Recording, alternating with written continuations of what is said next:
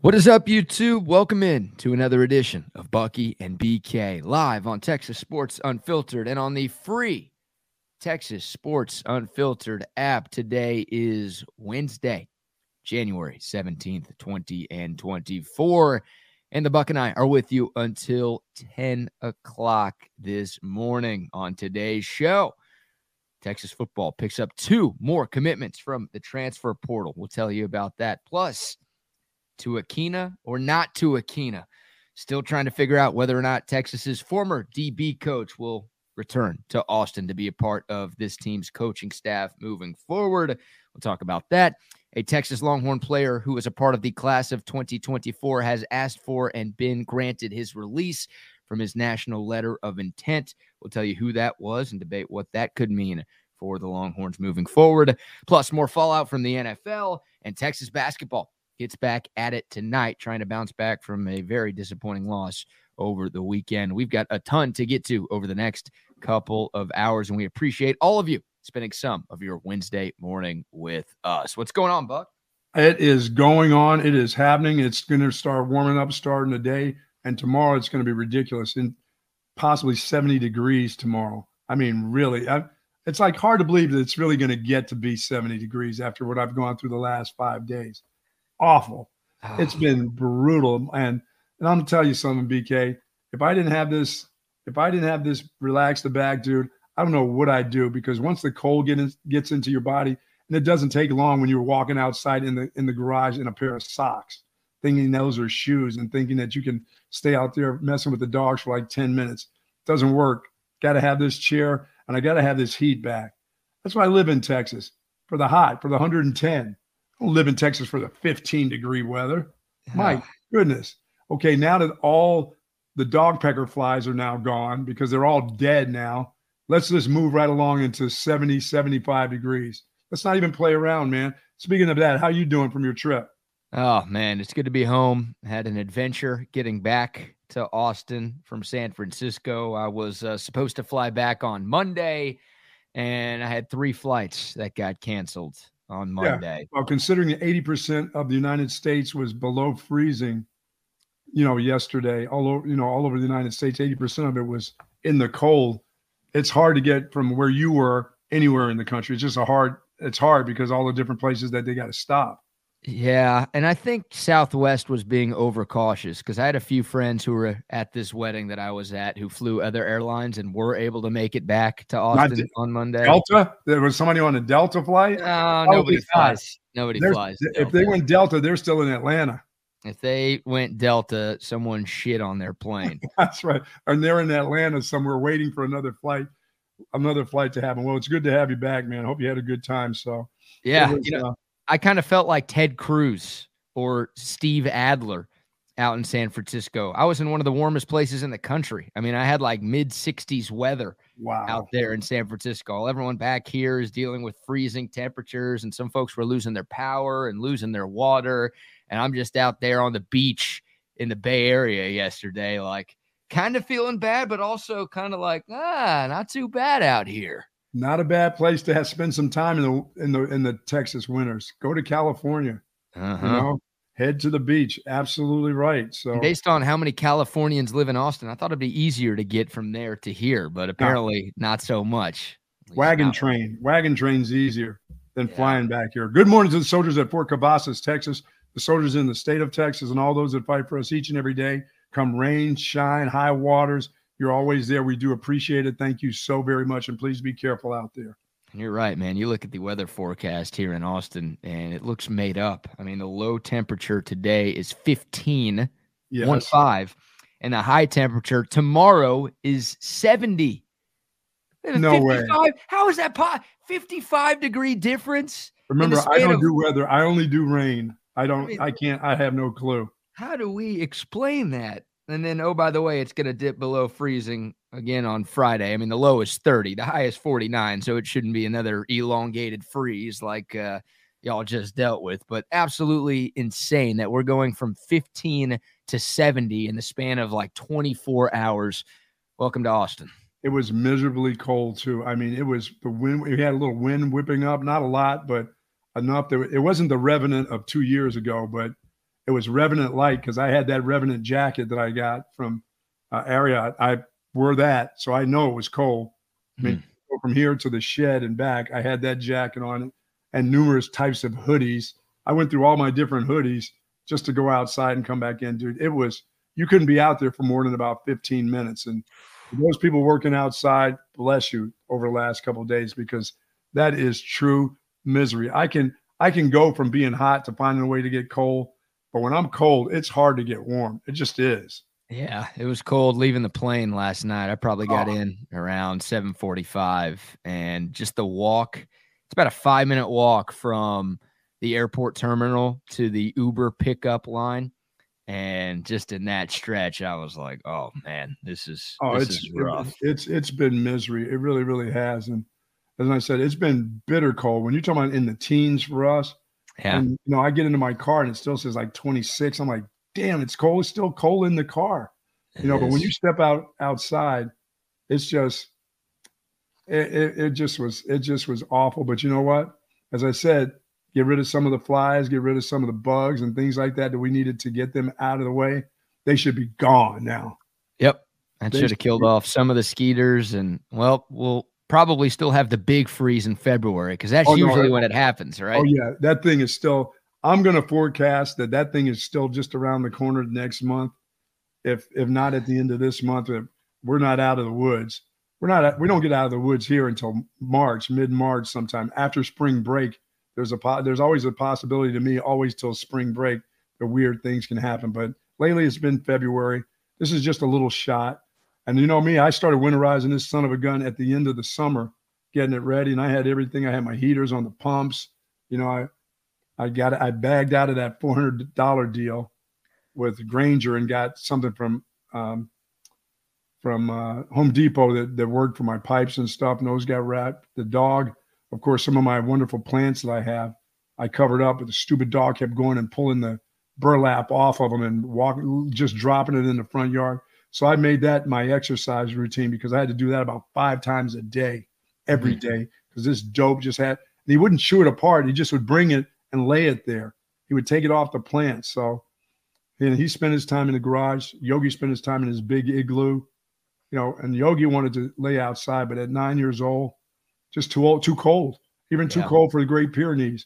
So you didn't lose your power or water? No, everything was – I didn't lose any power. Generally, the power deal out in this part of this area, Central Texas, is because all the wires are up top. You know, there's not. You know, I've got stuff underground. I got a brand new house, so most of my wiring is still underground. But when you look around this area, there's old telephone poles and all. That's the shit that really goes. The ice gets and the trees fall on and stuff, and you're losing power for days. That's what happens. You should be able to. You know, if you do the right things with your system and you put heaters on your pumps before they hit the big tanks that people have wells and stuff out here, you'll be fine. All you have to do is wrap the pipes. That should do you for what we just got through going through. So I'm glad I started to do that stuff ahead of time. And you know, once again, Woods Comfort Systems still cranking out the heat in this bad boy now. Yep. Still nice and warm. I had everything all fixed up before this thing hit. We had talked about that with Woods Comfort Center. So, you know, systems, I made sure that I had all my stuff ready to go, because I knew it was either going to be this month or next month. And I'm still on the lookout for next month again, too. That's when we get the stuff with the rain, the sleet and crap. That's the real pain in the ass. But you know what I did on Tuesday? My wife indicated to me that was the first time in our 5-year marriage that I spent 24 hours in the house without saying, I got to go somewhere. She took my keys. I couldn't get out. That was Monday? I think it was Tuesday. Tuesday or Monday. No, I know you went to a meeting yesterday. Yesterday was Tuesday. So okay, it was Monday. Officially, she would not let me leave the house. She goes, first time we've been together in the house all day without you saying, I got to go. I got to get in my car and drive somewhere. It was Dr. Martin Luther King Jr. Day. Come on. Yeah, we celebrated with me being in the house and not going anywhere. I couldn't get to the parade with Zay and Trey, you know, the Brotherhood parade, the Brumbos. Oh yeah, the Gumbros. Yeah, couldn't get there. Yeah, those guys say that they've ended racism with that picture they took in New Orleans. They just started a whole lot of other stuff, though. They did indeed. All right. Well, hope everyone out there is staying warm. Hope y'all all have your power. Hope y'all have your water and your hot water. Yeah, I know my folks in Galveston lost power for about 6 hours yesterday. Their house was about 53, 54 degrees before the power clicked back on, but thankfully they're all right. Once again, hopefully everybody out there is doing okay. An important question from our guy Ashish before we dive into the Texas football news of the morning. Ashish, our guy from 7-Eleven, asks, how much poop did you see on the streets of SF? Some would be my answer to that, to quote the great Tom Herman. I saw some poop, but I did see something I think I've never seen before, Buck. I saw just a giant human log with a cigarette sticking out the top. Come on, man. It looked like a birthday cupcake, you know, where you put the little candle sticking out of the top. Oh, my goodness. And I saw one of those in SF. So those homeless people are very creative. Yes, they are. Yes, they are. And there are a lot of them out there. And that's too bad. That's too bad. Yes, it is. All right. Around here, it is cold for those folks living without a roof over their head. Let me tell you, I don't know. I'd be dead man walking. I'd be frozen to death. There's just no way. I would have to cuddle and hug them. You know what I'm saying? I would have to go. Yes, I would have to put my arms around them and hug them if I had to survive out there. And that's obviously what they do, because it is brutal. It was brutally cold. As you said, it's not gone now. Don't think it's now. Tomorrow it'll be nice tomorrow, but it's coming back again. If you're homeless, you need to be in California or Florida, like, right? You got to be in those temperate climates where the weather doesn't change that much. Like, you can't. I mean, the fact that there are homeless people who live in like New York or the Midwest or just where it gets really cold for long periods of time, that makes no sense to me. But I would start walking from where I lived if I was in New York. I would start walking to California. Yeah, why wait? Go! I gotta go. Get you a Greyhound. I've taken it. It's not that bad. No, just jump on the back of one. Yeah. Someone's going to ask you to hold a crate of chickens or something. Other than that, that's all right. I'll take it. All right. Hey, Texas picked up two more commits. Very nice. From the transfer portal yesterday. A wide receiver and a linebacker. We'll start with the wide receiver because I think he's the bigger name of the two. Silas Bolden from Oregon State announced on his social media yesterday that he is taking his talents to Austin for the 2024 season. He was a junior in Corvallis this past year. He led Oregon State in catches and receiving yards, 54 catches, 746 receiving yards, had 5 touchdowns as well. Primarily a slot guy for Jonathan Smith's offense at Oregon State, and he is coming to Texas. So that is now 2 transfer receiver additions. Scratch that. 3 transfer receiver additions for Texas. It started with Matthew Golden coming over from Houston a couple of weeks ago. Yep. Then last week it was Isaiah Bond coming over from Alabama after Nick Saban announced his retirement. And then yesterday it's Silas Bolden. So, Buck, we were wondering what the Texas wide receiver room was going to look like, right? We spent a lot of time talking about the lack of returning production the Longhorns had at wide receiver after Worthy and Mitchell and Whittington all said they were going off to the NFL.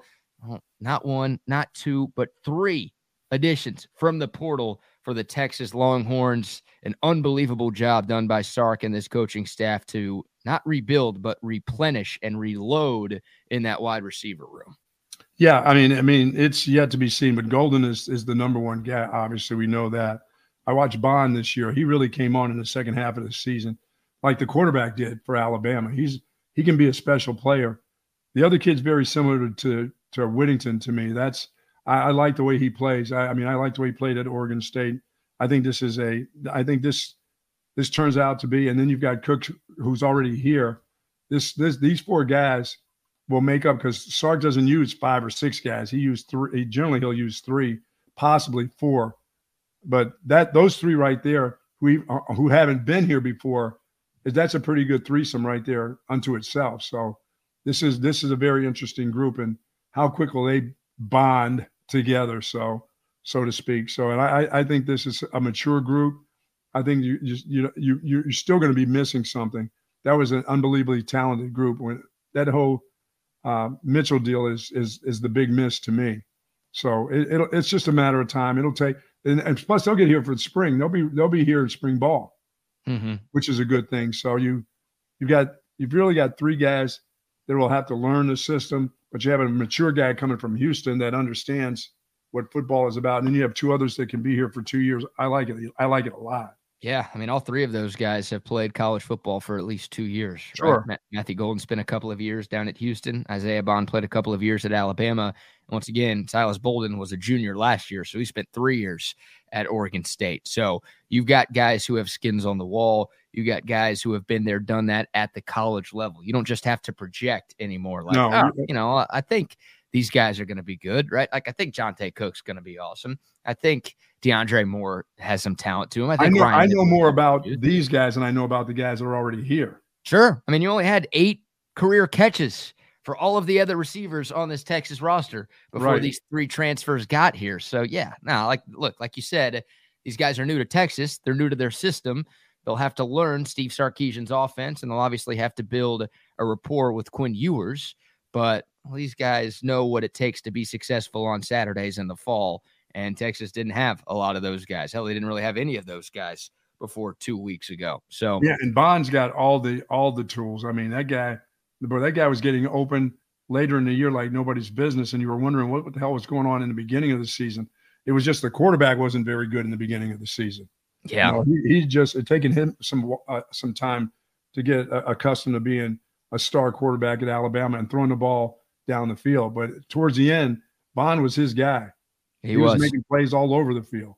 And you think of the best play of the season for Alabama football, that 4th and goal from the 31 in the final minute against Auburn. Obviously, Isaiah Bond was the receiver on that play. He was one half of the miracle at Jordan Hare right there, but had just one catch in the loss to Texas, but really picked up his play as the season went along. 48 catches, 668 yards, and 4 touchdowns for Isaiah Bond at Alabama. And that guy's got SEC experience. And that's the thing with all three of these guys. Like, look, only Isaiah Bond played in the SEC, but all of these three receivers that the Longhorns have brought in have all played in Power 5 college football.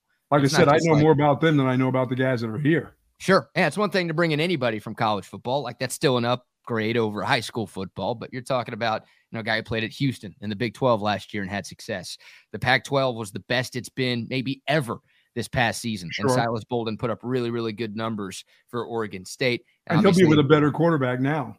Yeah. Well, I think all three of those guys will be with a better quarterback with Quinn Ewers coming back for his 3rd year as the starter in Austin. So plus it's crazy. Plus the young ones that are coming, and plus you got a 5-star coming here as a wide receiver. I mean, this will be quite the group. So that's what I wonder about, right? And you absolutely take all three of these transfers that Texas has added to its receiver room. But what does Jontae Cook think about this? What does Ryan Wingo think about this?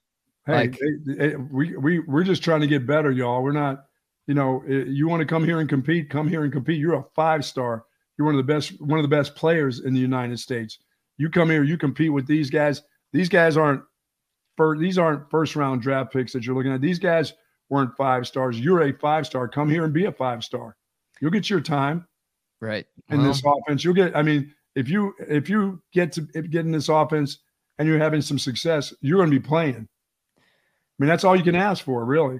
No, you can ask for three transfers to come in and maybe take your spot. You can be give me my spot. Yeah, like if you're Jontae Cook, you're like, dude, I waited behind 3 NFL wide receivers this year, and I thought I was going to get my chance to start. And he will have the chance to compete for playing time and a starting job. But I don't know, man. I could see Jontae Cook being a little bit upset that he's like, oh, well, the 3 guys in front of me started, so that means I'm a plug-and-play starter next year, and here we go. And then it's like, oh, no, they just brought in 3 other guys who could you're going to have to earn your position as a sophomore. You're still just a sophomore in college, and you don't have a lot of experience. I don't care who you played behind. You haven't played. You haven't found a way to have the coaches think that I'm good enough to be in this starting rotation. You know what? Maybe you'll only catch 25 balls as a sophomore. Maybe that following year when they're looking – looking in the transfer portal, maybe they don't look as hard, and maybe you catch 60 balls. Then that next year, maybe you're a 100-ball catcher, in your last year, and you're ready to move off. And then the next guy comes in, and for Wingo, that's just a matter of he's a big, strong-looking guy. He's everything that you're looking for. He may not be that as a freshman, but by the time he's a sophomore, some of these guys are going to be gone. You know, I mean, if he wants to come and start, then beat these guys out. Right. And maybe you beat out the kid that came from Oregon State. Maybe you're just that good as a 5-star. Maybe you're better than the guy who came from Houston as a 5-star. It's just a matter of time of proving it. It won't take long for them to see that. It'll only take the spring. They'll know how good you are by the spring. Now for Cook this year, I just don't know. I know he's got speed, but like I said, I know more about these other three dudes than I know about him. As you said, there are only 8 other balls out there. Right. So the optimistic way of looking at this is, hey, maybe Jontae Cook is like, well, I get to learn from 3 really, really good, proven college receivers, and that's going to make me better at my craft, and that will help my development. Or I'm good now, as good as these guys. One of those guys is going to be a backup to me. Yeah, maybe. And that's the mindset Jontae Cook has to have, right? Going into spring football here in a few weeks, he's got to think that, all right, I'm better than these dudes. I'm going to show this coaching staff that I'm better than these guys. And that's right. I know, Bolden and Bond and Golden have all played at previous stops, but hey, they're going to have to come off the bench here at Texas because I'm better than one of those dudes. But and I know this system. I've been around this system now for a year, going on my second year, year and a half. So I understand what the head coach and what the position coach is looking for. I've been coached by a pretty good position coach who's just about getting ready to coach 3 NFL wide receivers in his first year. I mean, you can't have it any better. He's at a pretty good advantage right now. He's just not given a job. He's not always just because those 3 left. He's not just saying they're not just saying this is your position. No, you're going to still have to go earn that position, and most do still as a sophomore. Right. Yeah, someone's going to transfer. There might be 2 receivers who transfer after the spring, and I hope Jontae Cook's not one of them. Yeah, you're absolutely right. That's my fear. Look, they'll go and they'll dig out of the portal out of spring ball from somewhere else, and somebody else will come in. Right. Well, yeah, they're not going to be able to bring in any studs after the spring, I wouldn't think, because usually somebody will be disgruntled after the spring. Yeah, people are going to leave. But if you're leaving a place like Texas, then, you're going to go somewhere probably worse than Texas. But if you're leaving somewhere else to come to Texas, it's probably, how good was that guy? Yeah, you're not starting here. So I don't know. I'm a sports over-worrier. Like that's no one's entered the portal just yet. And look, I truly believe competition breeds excellence. So I'm not upset at all that Bond and Golden and Bolden are all coming in. I think they're all impact players. And all of a sudden, a position that looked like a big-time question mark for Texas looks like an area of strength once again for the Longhorns. And you need good wide receivers. I mean, Steve Sarkisian, he'll be the first to tell you his best offenses have always been loaded with skill position talent on the outside. Right. The best offenses now at all levels of football are loaded with great wide receivers, and Texas now has great wide receivers once again. And hell, just think about it. The only one that stayed healthy during this whole thing last year was most of the time was Jordan Whittington. And he would, this guy's went through a second year of being healthy. I mean, A.D. Mitchell was okay. Yeah, and Worthy didn't miss a game. Yeah, no, those guys stayed very healthy last year. You still need 5 receivers. You still got to need 5 or 6 receivers, just like you need 3 quarterbacks around this place. If you don't have a backup to the starter here, then you're crazy. If you're back, they're catching 60 balls. They got to be ready to play. Yeah, I think this is a great situation for Texas. But one situation I don't like for Texas is the fact that you still lost your defensive line coach because you couldn't get his kid in school.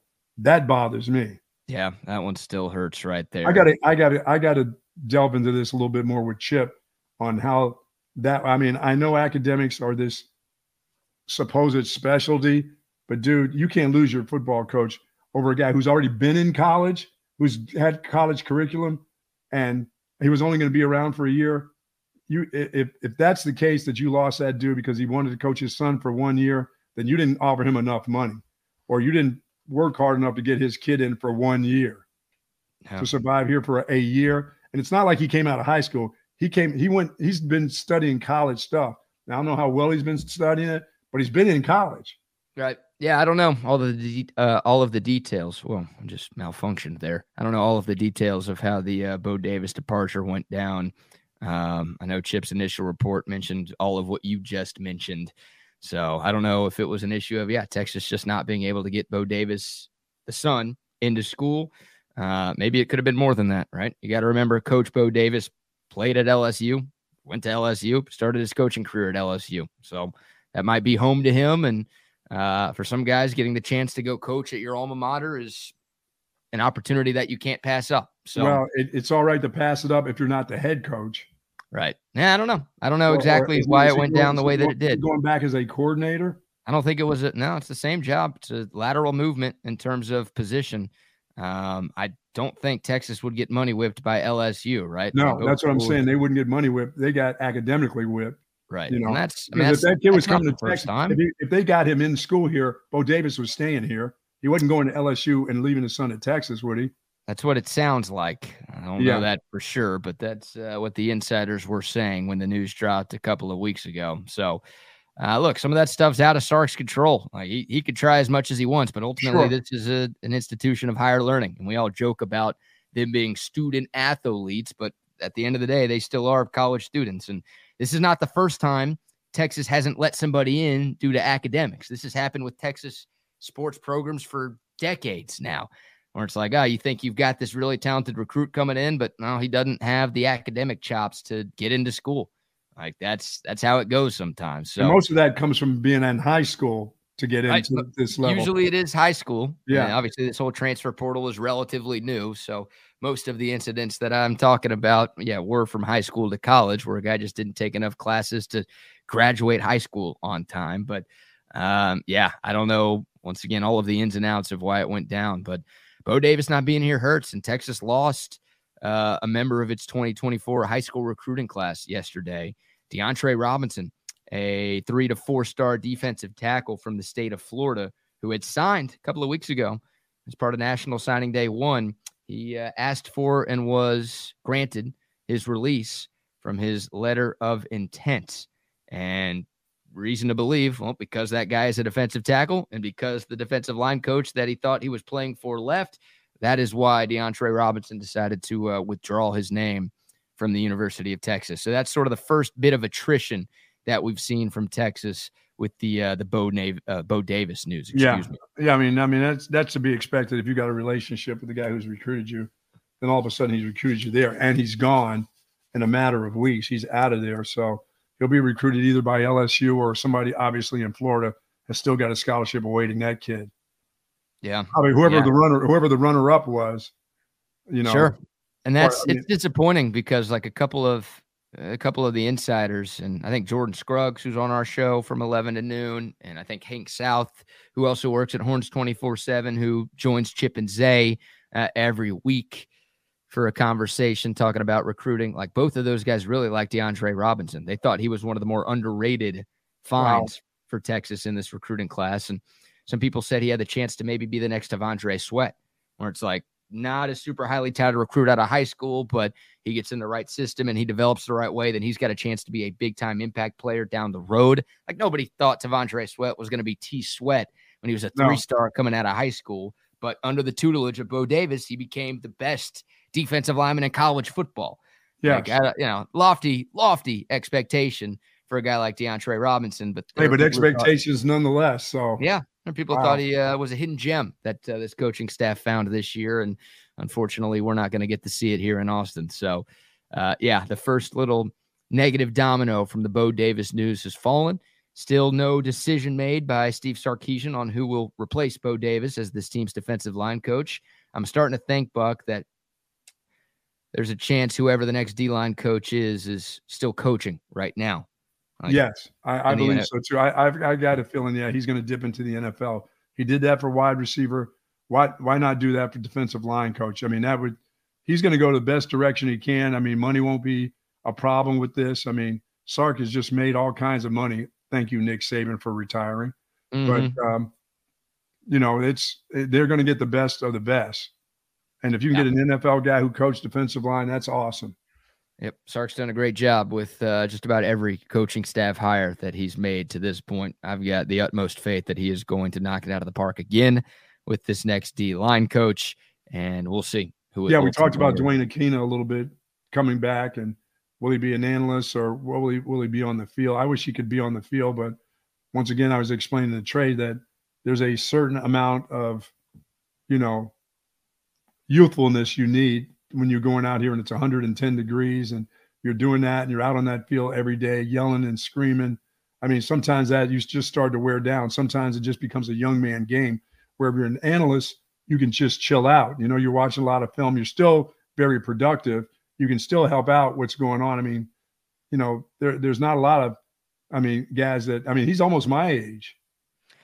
Okay, let's get to Duane Akina in a second because we're not sure he's coming to Austin anymore. So we had some developments yesterday afternoon that kind of broke the hearts of some Longhorn fans. In the span of a few hours, it went from, oh, we're getting DBU back, and then now I don't know if Duane Akina's coming back anymore. But before we get to that, let's give some love to some of the great sponsors that we've got, Buck. How about our good friend, Dr. Greg Eckert?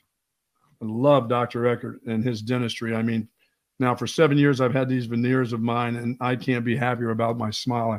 I wanted to have that Denzel look, that Denzel smile, and I got just that in just 2 visits. He's got an all-star group of professionals that do general dentistry, and then they do the most advanced work, and that is restoring teeth. And as I said, I had mine done in just 2 visits with a good doctor. And folks, if you're interested in thinking about not having veneers but having something very similar at a little bit of more affordable price, how about dental implants? How about turning that frown upside down in just 1 day? Leave with a smile. Find out if you're a candidate for dental implants by giving him a call at 512-345-3166. He is taking on new patients for 24 right now. You can give the good doctor a call and find out if that's what you want to do. Come in, get a consultation with Dr. Eckert. And if you've got some general dentistry that needs to be done, teeth cleaning, teeth whitening, tooth loss solution, of course, extraction, Dr. Eckert is there for you too. But one of the main things about Dr. Eckert is the fact that he's not afraid to use IV sedation on you to get your teeth fixed. And whether it's a cleaning or you have to have a tooth removed or if you had to have crowns, you know, put in, Dr. Eckert is all about knocking you out and getting it done so that you're not going through all this pain and you're not exposing yourself to bad health because you're not taking care of your dental health. Dr. Eckert will do that just for you. Once again, he's been doing this for over 28 years, over 1,500 cases of restoring teeth, 512-345-3166. He's our dentist, should be your dentist also. Yes, indeed. Shout out to Dr. Eckert. Shout out to 7-Eleven as well. We already had our guy Ashish. Yes. On the YouTube comment line chiming in earlier today. Love Ashish. Love Wendy. Love the entire team at 7-Eleven. Y'all know about 7-Eleven, the great food, the great drinks, everything that they have to fuel you up to get your day started. You need hard a little copy today. Get your hard copy today, like the Buck. If you're making your way to work this morning for the first time in a while, make sure you pick up some coffee to get you going. They've got the energy drinks, the great snacks, everything you need. Plus, you've got to download that 7-Eleven app to cash in on the 7 Rewards program that they've got. It's going to give you lots of discounts and free stuff when you go into 7-Eleven. I'll be making my way there today, I think, too. I need me some snacks. There you go. You need some snacks. You're not eating good. You're not eating good for the new year. You made no promises about what you're going to do for the new year. Oh, no. My New Year's resolution is to get fat as shit. That's what I'm trying to do. Wow. I'm doing the opposite of what everybody else is trying. There you go. That's a good deal. So, you know, did you hear me talking to Trey yesterday about paying it forward at Starbucks a couple days ago when I did get out before the craziness started? You know, I like to pay it forward every once in a while when I go through the drive-through. I'll do it probably twice a year. And I thought, hey, why not do it in January, the new year? I'd have to do it January 1st or the 2nd. I just picked a random day. So the car behind me at Starbucks, I paid for mine. My bill was $2.30 for just a cup of Joe with a little bit of cream in it. I told the lady at the window, the same lady that I ended up going back there and bringing a heater to, who was having some trouble at her house, brought her one of my heaters that I had purchased before the summer ended, you know.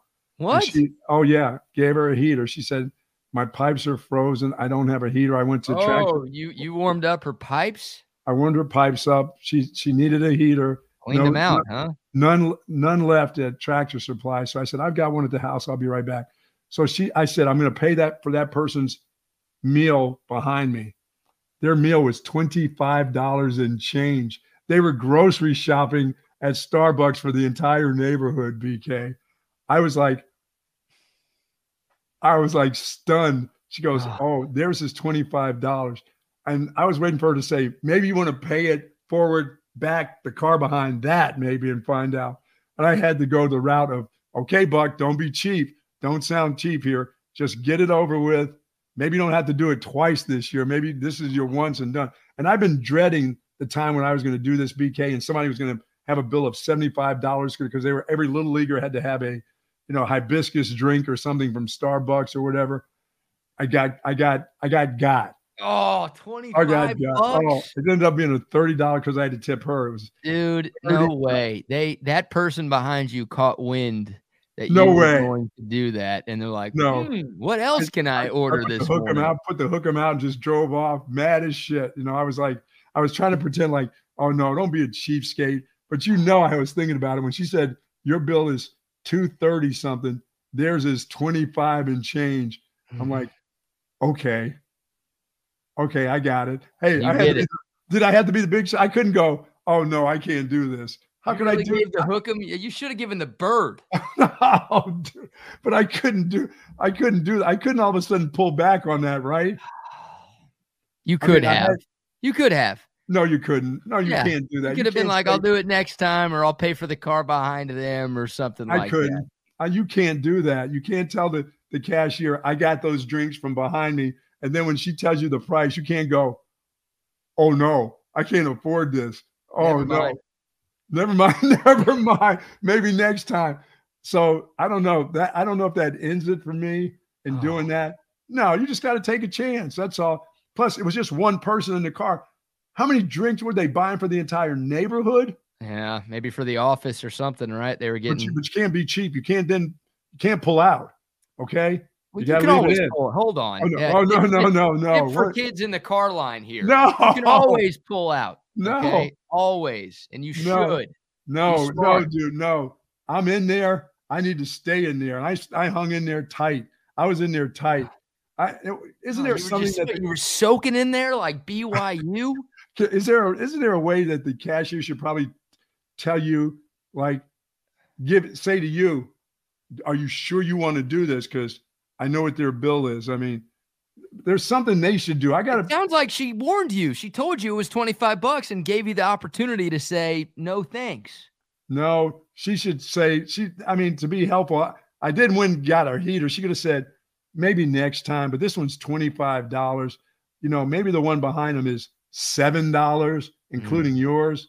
But no. You got to stand in there tight. You got to be in there. You can't pull out. I stay right there. So, no, I'm in it to win it. You know, it was too funny because I'd been dreading this day when that happened to me, because I was going to think it was going to be worse. There were going to be like 5 people in there, but they had to get drinks for 5 other people. I was waiting. But then Joyce said to me, my wife says, you know what, dude, you probably got off easy. She goes, those fancy drinks, that's only a couple drinks at Starbucks. You know, I was gonna say, what is $25 at Starbucks? Like 4 drinks? Maybe. Okay. Maybe like 2 drinks and 2 pastries or something. I don't go to Starbucks. I have no idea what that gets you. I think for me, $25 means you're grocery shopping in there. Like, I mean, you should just go to H-E-B and quit messing around. Why are you grocery shopping at Starbucks? But I'm just saying, I'm not cheap. I didn't want to act cheap. I couldn't say no to it, but there are some people that said, but you just should have said maybe next time. Well, good for you. As Steven says, Santa Bucky strikes again. That is very nice of you to pay it forward like that. I don't think I've ever done that before. No, I've seen people do it. Somebody's done that to me before. And I always thought that's really a nice thought. Hey, I'm having a cup of Joe and maybe a pastry. I'm not going in there buying 8 drinks. And I'm telling you, dude, I am convinced that the first time I try that. Oh, you're going to get it. You're going to be the one that gets it. Yeah. The worker and the driver of the car behind me are going to be in cahoots, and they're going to be like communicating. I'm going to say, hey, the guy said he'd pay for your order, so add like 5 more things to it. You get 5 more. Get 5 more macchiatos. Keep going. Yeah. Just knock at the neighbor's house and just give it to him. Yeah, it's almost like when I gave you that gift card that day. Mm-hmm. Yeah, when you rolled up in there with that, what you thought was what, $100 gift card, and it was what, $25. Oh, what was that for? It was the burger place. It was not Hat Creek. No, it wasn't Hat Creek because we know we could do it. It was the other burger place. Damn it. Mighty Fine.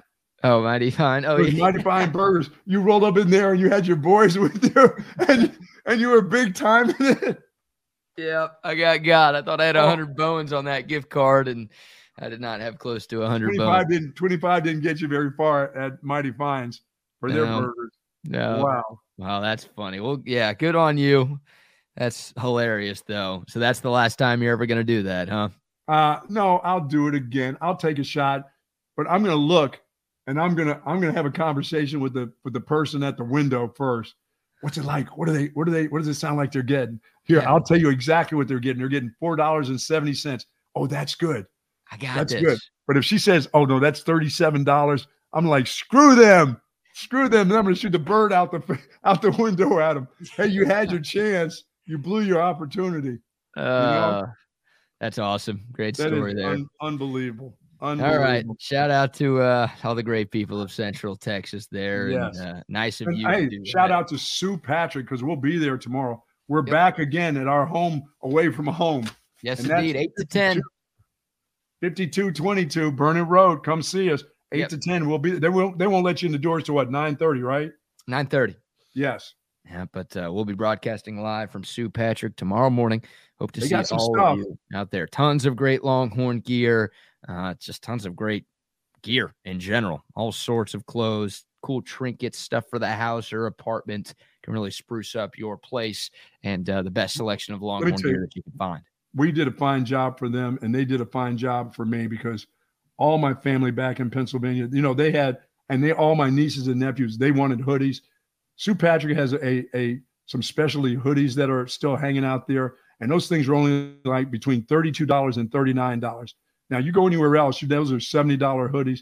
They've got them on the racks in there, and I loaded up. I loaded up the Christmas tree for cousins and nephews, and everybody, the little high schoolers, they all want double X. I mean, whatever. They want to be gangsters. They can't have a hoodie that actually fits them. It has to be so that they can put their firearms in or something. What's the deal with that? The big hoodie? The big hoodie. What's the big hoodie? I'm talking about girls that are juniors. Oh, girls. Girl, that's not just a young girl thing. Like, and I don't know, like girls like the oversized sweater, sweatshirt, hoodie, whatever. Nightgowns and all that kind of stuff. They wear them in the house when it's cold, but they don't want the tight fitting stuff. They like them big. Yeah. Well, talking about your grandkids, dude, that's gross. But they got all that stuff at Sue Patrick. I'm pretty sure they're going to have all kinds of sales when we're there tomorrow. So come on in and say hi. We met a lot of folks. A lot of you folks from Sue Patrick, we met you in New Orleans, so it was good to see you. It'd be good to see you tomorrow, too. All right, into this Duane Akina story. So yesterday morning, I'm sure you and Trey talked about this for a little bit. We all thought that Coach Akina was coming home. Of course, the legendary DB coach here at Texas for a decade has been gone from this program for about a decade, and he's been bouncing around. He was at Stanford for a while. He spent last season as an analyst on the coaching staff at the University of Arizona. Well, there were reports a couple of days ago that said Coach Akina was returning to Austin to be an analyst for the University of Texas. And, man, that was such a huge get for Steve Sarkisian and company, right? The secondary was not good this past season. Obviously, it's what did Texas in the Sugar Bowl loss to Washington a couple of weeks ago. There are a lot of Texas fans who are like, we got to get rid of Terry Joseph. We got to get rid of Blake Gideon. And I've been saying, look, Sark's not going to make changes to his staff. He likes the continuity. No, this is the best season this team has had in 15 years. Sark's best season ever as a head coach. He's not going to change things right now, but he might add. And he was trying to add. And Duane Akina would have been a big-time add for the staff with all of the experience that just like had. We thought that Gary Patterson was a big ad. Sure. Paul Chryst helped this past season, too, with the offensive side of the football. And, Duane Akina, with not only what he has done at Texas, but with what he's done just as a coach throughout the entirety of his long career in this sport, would have been a godsend for this Texas secondary. Felt like it was happening. And then, well, nothing has been confirmed, but there was a report from Jacob Saliga, who covers the University of Arizona for Rivals, and he tweeted yesterday at 11:20, so not too long after you got off the air, Buck, that he said, quote, just heard from multiple sources in the building. Duane Akina has been offered a job by Brent Brennan, who is the new head coach at Arizona, and is expected to accept. A massive pickup for Brennan as Akina recently departed the Wildcats for Texas, but looks to be coming back to Tucson. So, which means he'll be one of the highest paid coaches on that staff or in that conference. I don't know exactly what job Duane Akina got offered. I don't know if it was a defensive coordinator job. I don't know if it was the DB coach job, a secondary coach job, whatever. Head coach, the whole works. Yeah, it might be that whole deal. But look, if Akina was coming here to be an analyst, which it sounds like that's what he was doing, then, you know, those guys don't make a lot of money. Analysts make five figures. Yeah, I mean, you're looking at a guy that's one step from retirement if that's what was going to happen. Yeah. And like the difference between salaries between an analyst role and an actual full-time staff role is hundreds of thousands of dollars, right? Around here, yes, it is for sure. Yeah, even if Akina's just a position coach, right? Even if he's not a defensive coordinator or a co-defensive coordinator or an assistant, you guys are making $225,000, $300,000. If he's just the secondaries coach at Arizona, he's going to be making a smooth six figures. Yes. Whereas if he was an analyst, it's not just a Texas thing. Like you don't have money. You don't have that type of money to give out to analysts. Like nobody does. I don't think you can. I don't think you're allowed to. I think there's a set figure for an analyst, like $25,000-$30,000. That's it. I think you're right. I think you're right. So Texas, Texas for assistant coach, you can do whatever you want. If the head coach says you're my guy, here's $800,000, or if you're my coordinator, here's $1.5 million. This is what we have for you. You can do whatever you want from that point on, whatever the university is willing to pay you and the head coach. Yeah, so it sucks. Nothing confirmed either way, but it seems like Duane Akina is going to stay in Tucson with Arizona. That's a great move by their new head coach, Brent Brennan. It is. I know some Texas fans are like, oh, shit, fire Terry Joseph or Blake Gideon. Like, give Akina a full-time I just don't think so. You've been too successful this year. You're not – no matter if you've got a couple weak links. Now, some people would say, hey, get rid of the weak links. You made it to the Final Four. Maybe – you get rid of that deal and you take yourself into the finals. You're like Washington, Michigan playing for a national championship. But to have a successful season and to do what they did and still figure out a way to win the Big 12 championship and then play in the Final Four, dude, you just don't make those chances. You just don't do it. And these guys are part of your recruiting base. These guys have done fantastic jobs as recruiters. Those are hard to, no matter what Duane Akina has done here before, these guys have been here and they've gone through the 3 years of building this thing. It's hard to tell them, I'm sorry, I'm going to release you now. And what do they become? Do they become analysts or no? Those guys lose their jobs. Yeah. And you become familiar with their families. You've been in tight with their families. And some people would say, I don't give a shit. You need the best. You should get the best if you can get the best. And I believe that to be true too. But this particular guy, he's had second chances. He's not going to get rid of people on his staff, just for the sake of saying, I'll take another guy who's a little bit better. I'll take my chances with guys who just won me a Big 12 championship. Mm-hmm. That's just that. I mean, that's the way Sark comes off, is that type of guy. Mm-hmm. Yeah. Some other guys would go out. No. I'll take this guy. Now, when you're looking to replace Bo Davis, you're not going to take just anybody. If you can get a pro guy, you go get him. Sure. And Texas wasn't looking to replace Bo Davis, right? They'd love to keep Bo Davis on staff. Now, Texas was hoping to make zero coaching changes this year. Absolutely. They're going to have to make two, right? Jeff Choate left a while ago, and they've already replaced him. For a head coaching job. In a second. But yeah, like that's a good thing, right? Like, of course, you don't want to lose your coaches ever. You either fire them, which is bad. That means they didn't do their job, or you lose them to somebody else. And that's disappointing because that means they did such a good job. You would like to keep them here even longer. Right. Yeah, you lost Jeff Choate to a head coaching gig. Okay, whatever. Sign of a healthy program. And obviously you lost Bo Davis and you've got to replace him. Now, that's where we get to this. There are some rumblings that Johnny Nansen, the recently hired linebackers coach / co-defensive coordinator at Texas, could be offered the defensive coordinator gig at Arizona. Again, obviously he just left his role as the DC at the University of Arizona to come take the gig in Austin, which raised some eyebrows, right? Like he had a history with Steve Sarkisian. Those guys are great friends. So it was like, okay, well, that's a big part of why he's doing it. And Texas is obviously a better job than Arizona, but still it was like the guy's full-time DC, and he's leaving that to be a co-DC / position coach. It was interesting to some that that was happening, and now there's a thought that maybe there could be a big money offer for Johnny Nansen to return to Arizona to be a part of the new coaching staff led by Brent Brennan. I don't know if there's been any developments there, but I know there's been some speculation. Well, don't be surprised. I mean, that guy probably hadn't sold his home. His family's probably still back in Arizona, and they're going to make him the defensive coordinator from a program that had a fantastic year this year. Yeah. Right. I mean, he was the defensive coordinator last year, and he just left. Yeah. So they would have to include a big raise. Maybe Johnny Nansen didn't like Jed Fish, the Arizona coach who took the job at Washington. Maybe that was part of the reason why he left. He's like, dude, to hell with this guy. If he's staying, I don't want to stay. Well, now Fish is gone. He's going to Seattle. So maybe Nansen decides that he wants to go back to Arizona. He actually liked it there, and he liked being a defensive coordinator. He just didn't like the head coach. Yeah, well, what you got to realize is the fact that Sark now has, you know, with his raise, he's got unlimited funds now to keep the best staff in the country that he can gather. So money is not an object. The Texas will not be outbid for a position coach by anybody in the country. There's nobody that's going to outbid Texas. If Sark says, I need this guy, okay, then Chris Del Conte's going to say, go get him, coach. If it costs us $800,000, go get him. If it costs us $1.1 million for a position coach, and you think if Bo Davis is that guy, we'll pay him.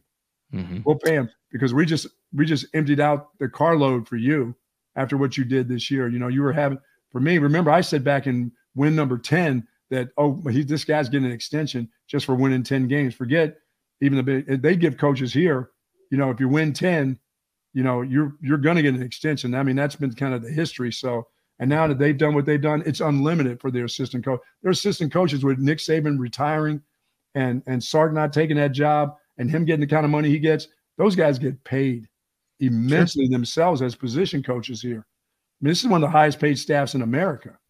Right. Well, it should be. They've always been that way. Yeah. And there have been some years in the last decade where Texas has gone cheap when it comes to paying head coaches and assistant coaches, but that's not the case right now. And that shouldn't be the case. I mean, assistant coaching salaries are going up all over the country as it is, but yeah, Texas has more money than the Vatican, right? Like the Longhorns they've got tons of money. Yeah, they should be able to pay their assistant coaches, and there's no salary cap or anything. Like, that's another way you flex your muscles over some of the smaller schools. It's like you bring in a better coaching staff, starting with the head coach. You were rich from the start, and now you're about to go to the most lucrative conference in football. Yeah. So spend it. So we'll see what happens with Johnny Nansen. He was in the mix to be the head coach at Arizona, but once again, they went in a different direction. They brought in Brent Brennan from San Jose State to be the head coach. That could be the part that could piss you off right there. It could. That's the one that would get me. Yep. Like, that's more than anything. You're not hiring me. I'm your defensive coordinator, and the guy's out, and I could be right in here enrolled, and I know all these players, and you're not going to offer me that job. That's the one that could keep me staying at Texas right there. We'll see. I mean, once again, these rumors started after Brent Brennan took the job, so there's still some belief out there that Johnny Nansen could return to Arizona to be the defensive coordinator again, which is the job. It also depends on his family. Your family has a lot to say in that. Your wife's got a lot to say. If you got kids, believe me, you don't make those decisions by yourself and say, oh, I'm doing this for the family. Your wife is going to say, no, we like Arizona. We've now got a couple kids in some schools. We got a neighborhood that we like. No, you're not pulling us out and running us out of here to go to Texas. We're very secure where we are. We make enough money.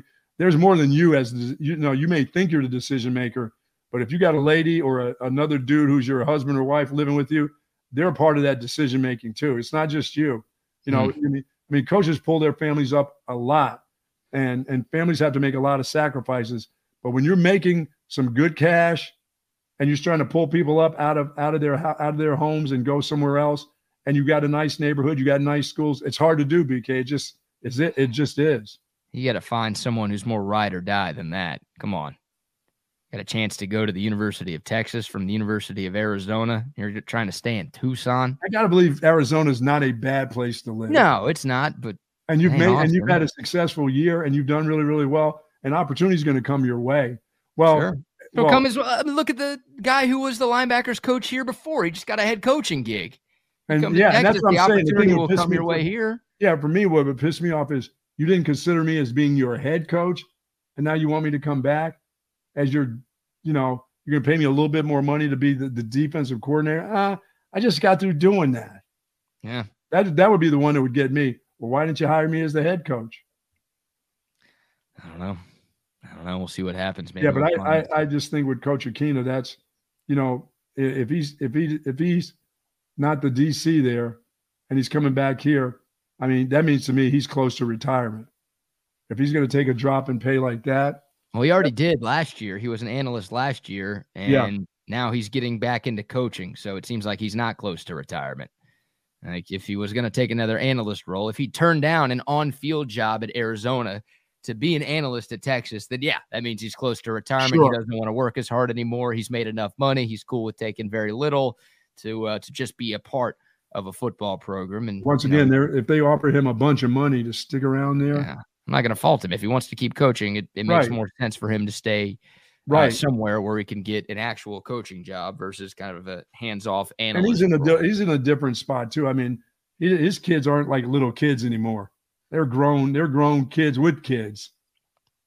You talk about the kids. This is about the coaches. No, dude. It's these things involve families. They don't just involve the individuals. For you as that guy, all you care about is that guy. You care about his kids? Hell no, you don't care. No, and Akina's 67. Like you said, his kids are old. They're out the house. Yeah. Oh, no, they're not hanging around the house. You know, grandma and grandpa can come visit, or they know about us and they come visit you. Mm-hmm. I'm looking at the Wikipedia page for Coach Duane Akina right now, and they've already made the change on his coaching career. They say that he is an analyst at the University of Texas, which means it's official. It means it's not changing because nothing on that website is ever false. So fear not. So now we got it straight. Fear not, Texas fans. It's all good. It's all good right there. Well, that's good. Man. This is the place he wants to retire at. He wants to be around here, watch this place succeed, plus retire here. Plus, that guy's got some people from way back that he's met along the way that are here, business-wise, if he wants to go into business. He doesn't. Everybody doesn't have to coach forever. Yeah. You know what I mean? I was kidding there, Buck.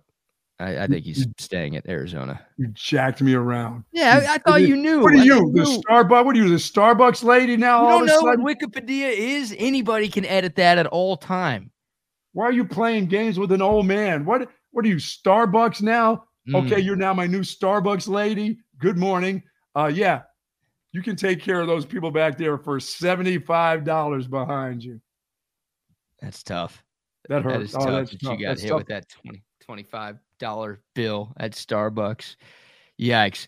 All right, before we get back into Texas football, we've got some NFL to get into as well with the coaching carousel continuing to turn. Of course, just 3 days away from the resumption of the NFL postseason. The Texans will start things off this weekend, taking on the top-seeded Baltimore Ravens. We'll start to preview the divisional round of the NFL playoffs. But let's give some more shout-outs to some more of our fantastic sponsors, Buck. Of course, you know, we talked about Relax the Back and how great my back feels. And I want to thank Jason and the folks over at Relax the Back because they will soon be giving away a chair for the Mullet Open.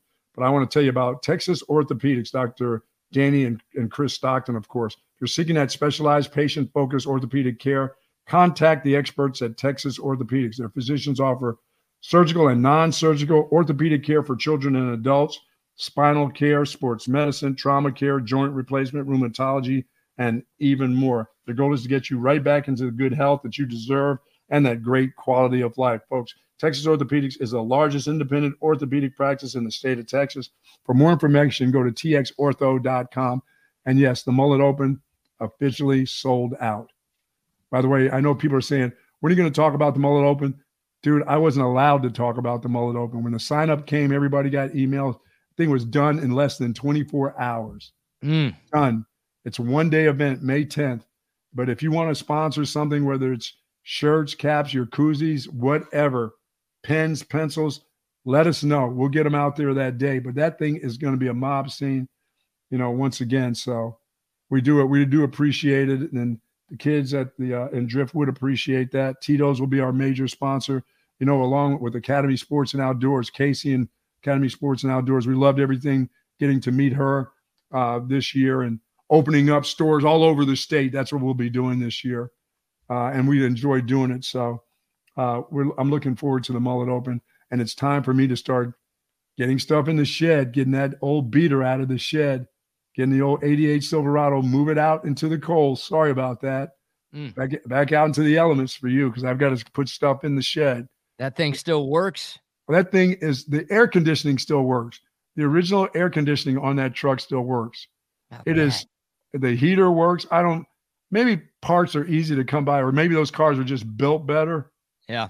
I don't know. But that thing is 30 some years old and still kicking it. I just can't wait when I don't have to, have it registered anymore. That's next year. 2025 is when you don't have to worry about those babies anymore. And I don't have to get, Is it not 25 years anymore? No. That's if it's a classic. That means you're taking it off the road. You're only taking it to car shows. You know, this son of a gun is on the road. This thing gets filled with dirt and flowers and landscaping stuff and just junk. So that baby's still a road. That's still a road monster. But after next year, I won't have to worry about all that anymore. Interesting. Okay. Still giving the state my money. There you go. Yeah, we all are. Yes. You're also getting some from the state too. Thank you very much. Yeah, congratulations, old ass. Thank you very much. Yes. Good job on that. All right. Shout out. Well, first of all, shout out to everybody who signed up for the Mullet Open. Looking forward to being a part of that event here in May. Such a tremendous thing that you do every single season. And, you know, folks all across the state of Texas love being a part of that event every year. So looking forward to that happening once again in 2024. Shout out to CentexTickets.com. Hey, Texas basketball back at the Mood tonight. If you're trying to get tickets to the Longhorns UCF game, the only time Texas will play UCF in college hoops, you've got it. Tickets right there for you. CentexTickets.com. Tickets to every Texas basketball game, men's and women's, plus not just Texas basketball. They've got the NFL. They've got college football. They've got Major League Baseball. They've got hockey, any sport all year round right there for you at CentexTickets.com. Plus concert tickets, Broadway show tickets, you name it. They've got it. CentexTickets.com. You know what you haven't told the people? How I made them some money. Now that you're back in the fold, how did I do during the course of the weekend? I tried to explain it to them, but what do you mean a lot better? A lot better than I did. That's for sure. Yeah. I'm trying to give you a compliment. Why are you dunking on me? A lot better than I did. Leave me alone, Starbucks lady. Yeah. You had 3 gold star locks in wild card weekend of the NFL. And you went 3 for 3. Wow. You got 10,000 units on the Buffalo Bills, minus 10. Yeah, thank you very much. The Bills covered. You had 5,000 units on the Los Angeles Rams of Anaheim, plus 3. Yes. And they lost by 1, so that's a cover. Yep. And you had 10,000 units on the Kansas City Chiefs, covering the 4.5 against the Miami Dolphins. And they covered that with ease. So you went up 25,000 units. How about that? This past weekend. And I was already up. You were already up 28,000. Whoa! Units, let's break that bank. You're at 53,000 units in the green right now. Well, let's start thinking about that new car, that new Covert car for somebody. Let's think about that. Let's think about one of those GMC Sierras coming up this weekend. When I'm only going to give you 1 lock coming up this week. I'm not messing around because we're going to stay hot right now. I don't need to pick 2 or 3, but it's too early. It's just Wednesday. I'll wait till tomorrow. The people want more. What do you mean they want more? If I keep trying to give them more, they're going to get less. If I keep trying to stretch this out, you had three last week. You got to go 3 again. You got to know when to hold them. You got to know when to fold them. You got to know when to walk away. I've got a fever, and the only prescription is more 10,000 unit play. Oh my God, more 10,000 unit plays! Come on, man. I'm fiending for it here, man. I'm a crack addict in San Francisco. I need that shit.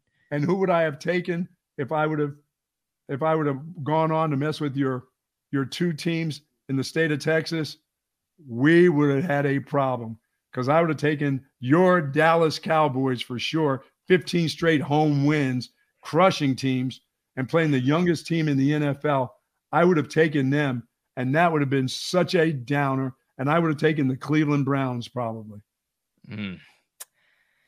Yeah, I had the Browns. I also had the Packers winning because, well, I'm a Cowboys fan born in the mid-'90s, and I don't ever bet on the Cowboys in the playoffs. I've learned that that's a mistake. If you hate the Packers, what would you even be thinking about doing that? Well, that's the real reason why I didn't work yesterday, right? Like, I was actually here in Austin. I had no trouble flying back from San Francisco. I made all that shit up just so I didn't have to talk about that debacle in Arlington from Sunday. Do we have anything from Jerry being on radio up in Dallas?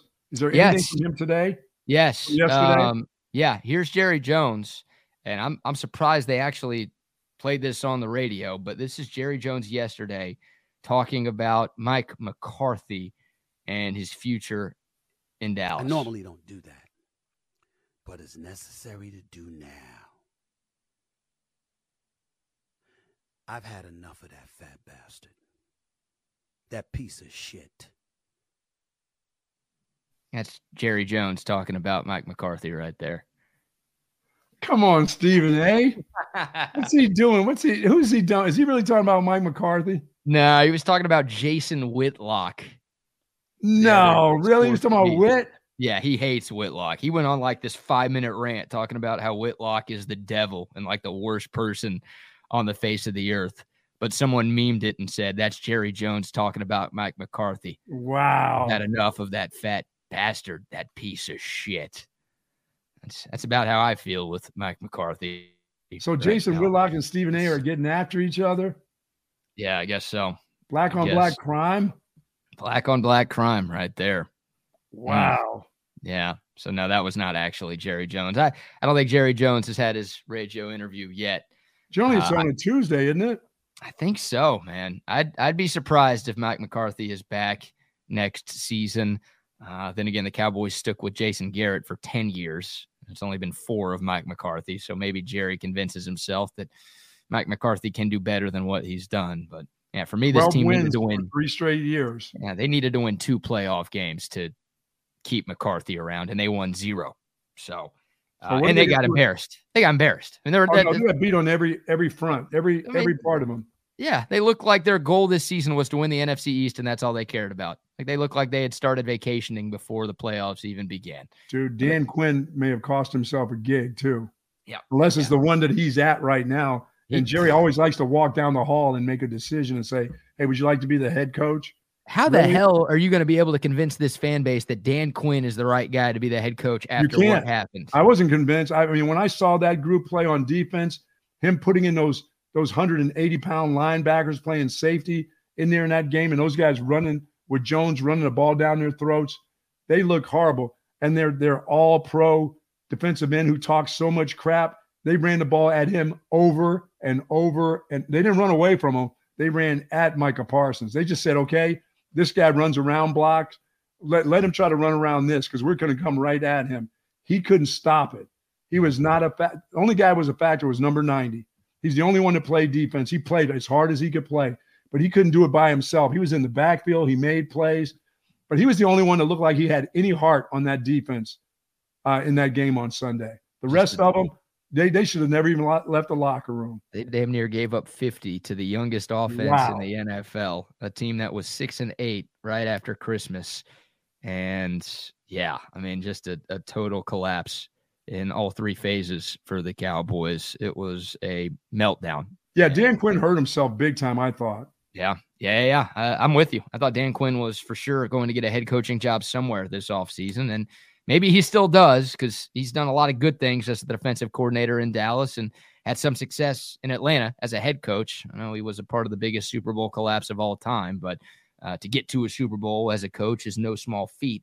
So it's felt like for a while. Bodies, and you can't change bodies if you don't have the bodies. Well, the Cowboys had the bodies. Yeah, they got some fatties, don't they, on that defensive front? Where were those guys? What did they do? I don't know. The game plan was a disaster. I mean, Jordan Love had guys wide open on every single drop back. And like you said, Aaron Jones had no trouble. And the linebackers played like trash. And that's where, you know, the Cowboys spent a 3rd round pick on DeMarvion Overshone to play linebacker last year. and obviously Overshown tore his ACL before the season even started. So I think you missed Vander Esch in the middle. Yeah, Leighton Vander Esch being hurt didn't help. Trayvon Diggs getting hurt didn't help. But, no, you know, the Cowboys have been without those guys for large portions of the season. They just didn't look prepared. That's the part that it just looked like they had no heart to them. And once again, I said yesterday, I said, you know, Dak Prescott, as much as everybody talks about him, how they love him, and he's a good guy. He was a captain of Mississippi State as a freshman. They chose that dude as a captain, his leader. He doesn't lead men in the NFL. I just don't see it. I don't know what it is about him. I think his teammates believe this guy can only take us so far, and I can't give that extra for this guy. I mean, he just doesn't seem to grab the attention of the players. He and CeeDee Lamb, it was like they were having a fight. I'm like, what are you guys fighting about? What was that? It's like CeeDee was cheating on, or Dak's girlfriend was cheating on Dak with CeeDee or something. You know, he used to like throwing bad balls to him on purpose. Like, hey, why didn't you make this catch? They're looking at each other like, CeeDee's throwing his hands up in the air, looking back at Dak like, why is this ball way back here? Hey, CeeDee, why don't you catch the ones that I throw that you can catch? I don't understand what that dynamics was going on last Sunday. The chemistry between those two guys has been perfect. Yes. CeeDee Lamb led the NFL in receptions. Yeah. Nobody can cover that dude. How can you all of a sudden go to a game against a Packers team that, dude, this group was. I'm treating this like a murder case. But some questions just don't have answers. Before the game even kicked off, it's like, what was going on there? The Cowboys just. By the way, the offensive line looked old. Yeah, it was the worst game. I don't think they're old. I mean, they just got out. They got pushed around by that Green Bay Packer defense. Yeah, they did in the first half. That's for sure. And, you know, and Dak Prescott, here's what Dak Prescott said on the field after the Cowboys beat Washington in D.C. just 7 days prior. And this is not like, oh, they had a month off like the Longhorns did, and that explains the rust. No, literally a week before, they beat the crap out of Washington, who sucks, but they did what they needed to do to win the NFC East. Here was Dak in the postgame with Aaron Andrews after that game. This is huge. Been a great year. Obviously, as you said, battled the last four games, finished the right way, and then just getting to go back, have the playoffs being AT&T. This is huge. Great to win the division. Proud of these guys. Proud of this guy. Awesome year, but we're damn sure not done. It sounded like you were done to me. It sounded like you were damn sure happy just to get back home and, hey, we won the division. And it sounded like you won the Super Bowl. Damn sure not done. You were damn sure done, Dak. You were damn sure done after that. That's for sure. That doesn't sound like a guy who is like should have been very humbled at the fact that we got a home game. Let's roll on. You sound like they were done. That was it. That's all they needed to do. Well, he looked like it. He said the right things. He didn't put on the NFC East hat on the field like all of his teammates did.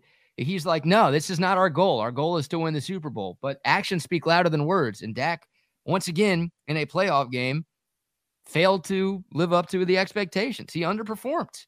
And that is insane, dude. And that's for a pick six. I mean, that's just you're talking about back-breaking. I've been a Dak guy forever. It's getting harder and harder to defend Dak. He had a great regular season this year. BK, when it was 14-0, before half, I said, they're not coming back on this team. No, dude, we were watching at the hotel I was at in San Francisco. And, of course, the wedding, I was so mad. Like, the wedding was at 4 o'clock Pacific time, and the game kicked off at 1:30 Pacific time. So I was like, dude, I'm going to miss the third and fourth quarter of this game. I'm going to miss the third quarter of this wedding, damn it. Yeah, I was just going to be at the back, like just watching on my phone the whole time. Or like that Allstate commercial where the guy ruins the entire wedding because he's watching the game, trying to check out the score. That was going to be me. And then it went from that to, can we start this wedding at 2 o'clock, please? Can we move the wedding up so I don't have to watch the – no, we were all watching in the hotel lobby bar. And Green Bay got the ball first. They marched down the field and scored pretty easily. It was 7-0. And then Dak threw that interception, and I went upstairs. Really? You were done? Right after that, everyone's like, you getting ready? I'm like, no. I don't watch any more of this. You guys ever seen Shawshank Redemption? You know how they show that shit on TV like 400 times a week? You know how the movie ends the same every single time? You're going to say you've seen this before? I've seen this before. Now, I did go up and watch in my room, but I was like, I can't be in public for this right now. Like, I just, this is not going to get better. It's the Cowboys in the playoffs. And yeah, I mean, after Dak threw that pick, it was 7-0. It was the first quarter. It was probably silly of me to think like that, but that's the Cowboys fan PTSD that I had. It's like, nope, they're about to score. It's going to be 14-0, and the Cowboys are in a world of trouble. They took that ball and drove it down the field that first drive. It looked so easy and so simple. And there weren't anybody, and they're young wide receivers. I mean, old-ass Gilmore trying to cover those young guys. He was like 6 steps behind them. He wasn't even close. I don't know. And Bland, once again, they went after him. Mr. Interception himself, regular season interception guy. They went after that dude. They took their young wide receivers and went after some of those old cats and guys that are safeties trying to be corners and destroyed them. Disaster. And they played a bunch of zone early, which is kind of out of character for them. And they were trying rush, no pass rush. Yeah. No, the other one time they did get a pass rush, right? That first drive of the game, that was like a negative run to start it. And then the Cowboys got a sack, but there was an illegal contact after that. Like the one time they did get a pass rush, there was a penalty in the secondary. And that gave the Packers that automatic first down. And it was the right call. I'm not complaining about the call, but literally from that moment on, the onslaught was on at AT&T. So they've got to change up the entire coaching staff. The question now is, what do you do with Dak? I mean, there was a talk that Dak was going to get a new contract extension this offseason. What do you owe him? $60 million, right? $59 million. And it's like, you can't extend him, can you? After that performance, like I know he just had maybe the best regular season. One-year deal. I know you want more. Well, he's not a free agent. He's still under contract. He's got 1 year left. Right. Yeah. You gotta let him play it out, or maybe you move on this offseason. I don't know. I've been a Dak defender forever, but now 2-5 in the playoffs, and 4 of those 5 playoff losses, Buck, he's failed to reach 100 yards passing in the first half. So I know he ended up with 400 yards and 3 touchdowns. Oh, shoot. Those guys are laid back and saying, go ahead, take this. We got such a lead on you. We don't care. Exactly. Like anyone who you're not going to run the ball, because you can't run the ball, because Tony Pollard had 15 carries for like 56 yards. Yeah. Unlike all the things that Mike McCarthy talked about this time of the year, where his defense was getting rolled, they were getting run over, and then he was supposed to take the ball and run it at that Green Bay defense and use time on the clock and not have Dak have to throw for 400 and some yards, which he did in a losing effort. Yeah. That was everything that you wanted bad to happen, happened in that game. Yeah, it really did. This offense has been so reliant on Dak Prescott all year, right? And Dak had played well enough to where it gave you some hope that, okay, even though we can't run it that well, as long as Dak keeps playing at an elite level, then we've got a shot to make a deep run in the playoffs. But Dak played a horrible game. Yeah, and they're going to move Tony Pollard right along with him this year.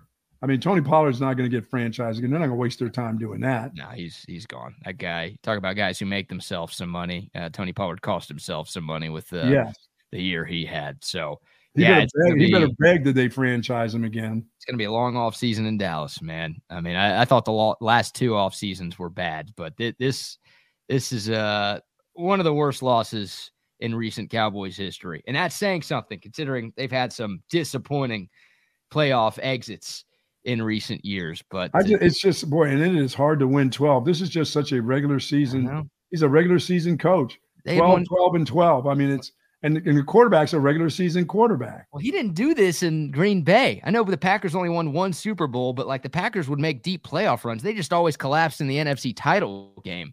Like McCarthy was like a decent playoff coach. But in Dallas, obviously, he has not been, in just 1 playoff win, and that was against, decrepit Tom Brady and 8-win Tampa Bay last year. So he's got to go, but it's more than just the coach, right? I mean, it's the problems have spanned multiple coaches at this point. Yeah, well, Jerry's not going anywhere, so you can have wishful thinking. He will always be the general manager. If Bill Belichick comes there, Bill Belichick needs to understand he's not going to do it all there. It's not, he's just going to be the coach. If he's willing to do that, that's fine. But I don't know how a guy can change his ways after 24 years of being in charge of everything. And you go to an organization that's close and you're just going to sit back and coach. He's going to want his hand in everything. But then again, I mean, I've always thought that he was going to end up in Atlanta anyhow. Yeah. Belichick. Yeah. Speaking of Atlanta, they interviewed Belichick over the weekend. They also just completed an interview with Jim Harbaugh. I saw that this morning. Harbaugh is the guy I want in Dallas, but Harbaugh is another one of those guys who might want total control of his organization. Like, he might need that for him to leave Michigan. He might want to be the judge, jury, and executioner of whatever NFL franchise he takes over. Which like it should be the Chargers. It should be the Chargers with their young quarterback. Let him take over. Yeah. Let him bring some of his guys from Michigan that are defensive coaches. Help that Chargers defense out because they can't stay healthy. And they can't stay healthy at wide receiver every year for the quarterbacks. They always lose one of those big tall guys pulls a hammy and stays pulled for 6 games, 7 games during the season, and they never get him going the right way. And then their defense starts to get hurt without Boza, and then they look terrible. So he's kind of the guy who needs to be in charge maybe at a place like the Chargers, I believe. Yeah, that makes the most sense. I think he's the biggest favorite out there still. So I don't know what the Cowboys do. I have no interest in Bill Belichick. For the same reason I had no interest in Mike McCarthy. It's the stat I always bring up, and people hate me because I bring this up as often as I do. But until it changes, I will continue to bring it up until I'm blue in the face. There has never been a coach who has won a Super Bowl with 2 different teams. It's never happened. So I get the appeal of bringing in a Super Bowl winning head coach.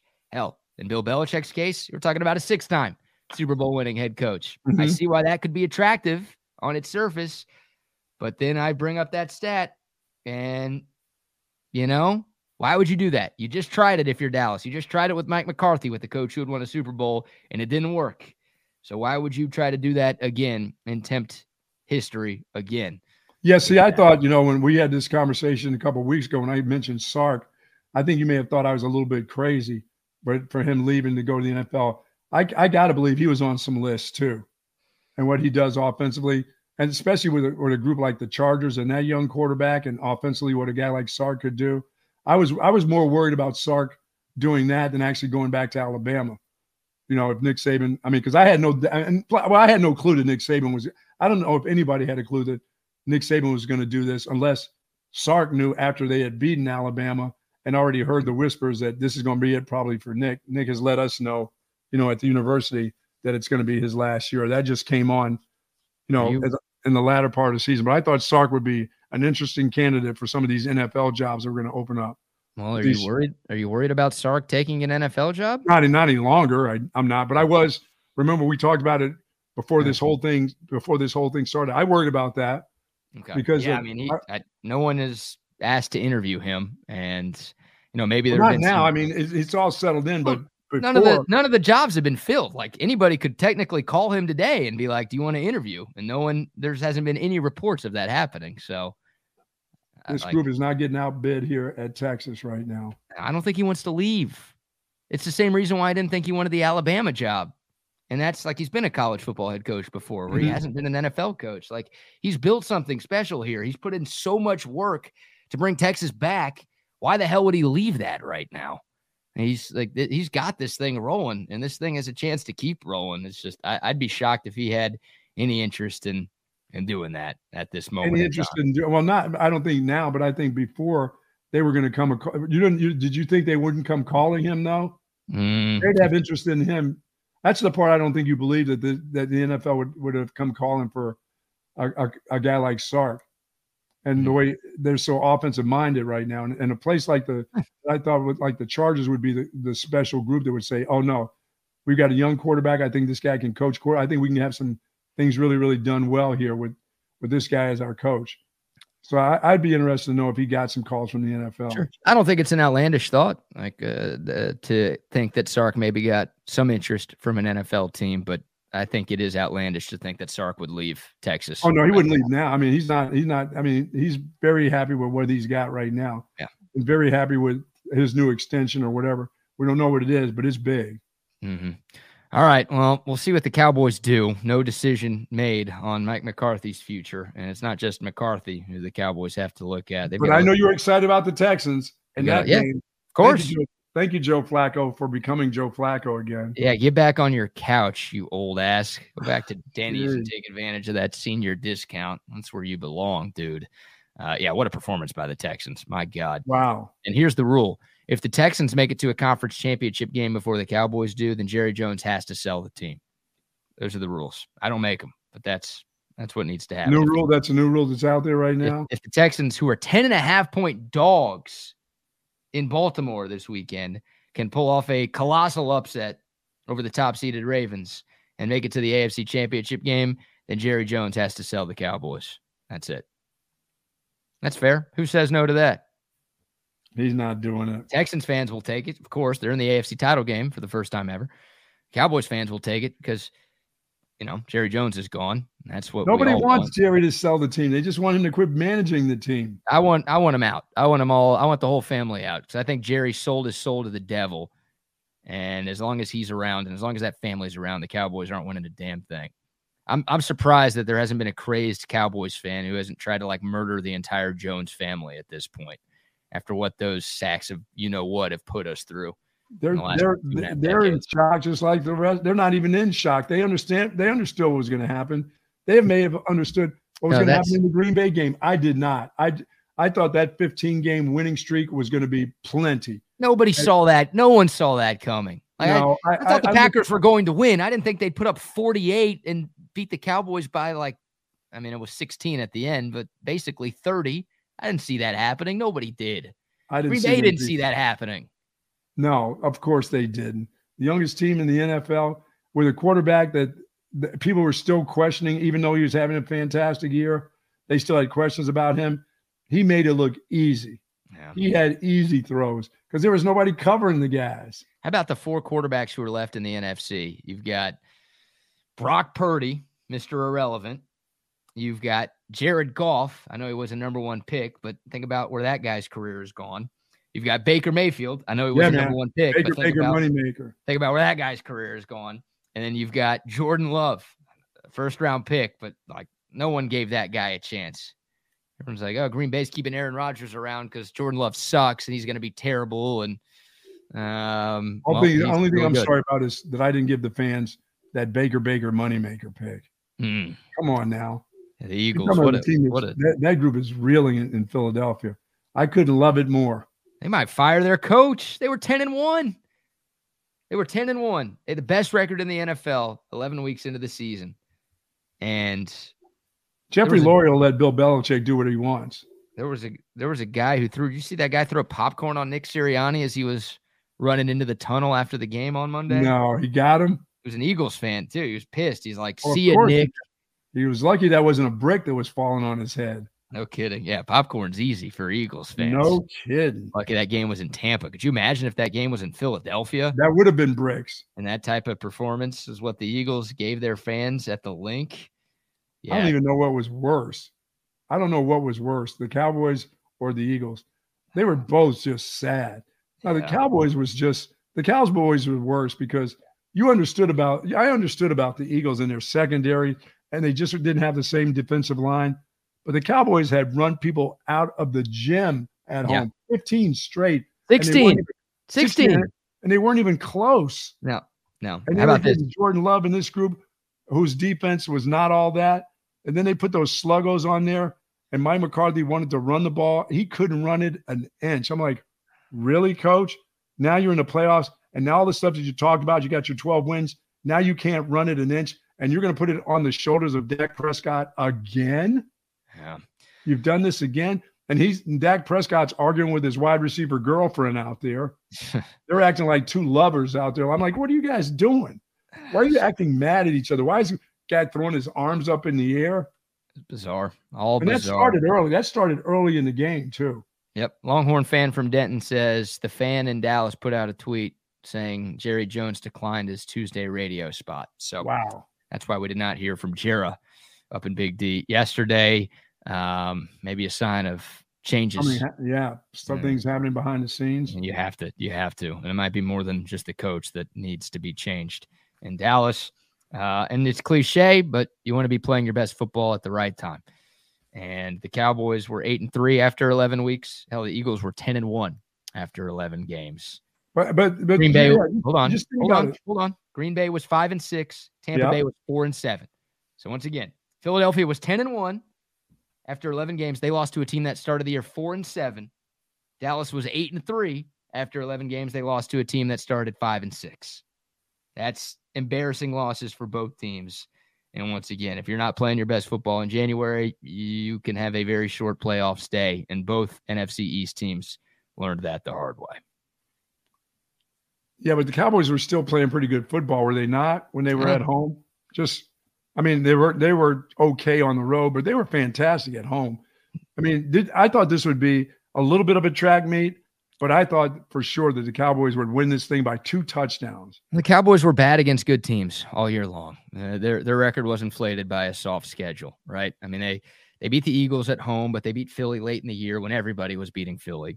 They beat Detroit at home, but let's call a spade. They got lucky as hell to get that win. But all of the other good teams they played this year, Philly on the road, disaster. They lost to Miami on the road, and Miami turned out to be a fraud as well. They got boat raced by Buffalo on the road. Hell, Seattle was the only other team with the winning record that they played, and the Cowboys barely won that. I was in Dallas. That was a shootout. The defense couldn't get a stop against the Seahawks. Just the offense was firing on all cylinders, and the Cowboys were able to hold on for a victory there. But that was the issue. Like, the Cowboys against good teams did not play well. And even though the Packers were the 7th seed, by the way, the first 7th seed to ever win a game in the history of the NFL playoffs, they're still a good team. They had a winning record, and that was the bugaboo. So Dallas just, they weren't as good. I got duped.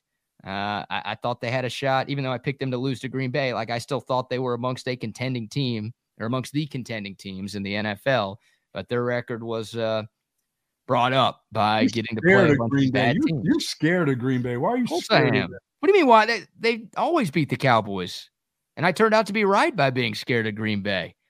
I wish you could ask me today, like, why was I scared of Green Bay? The Cowboys won by 2 touchdowns. Why was I nervous? No, I was scared of Green Bay because I should have been scared.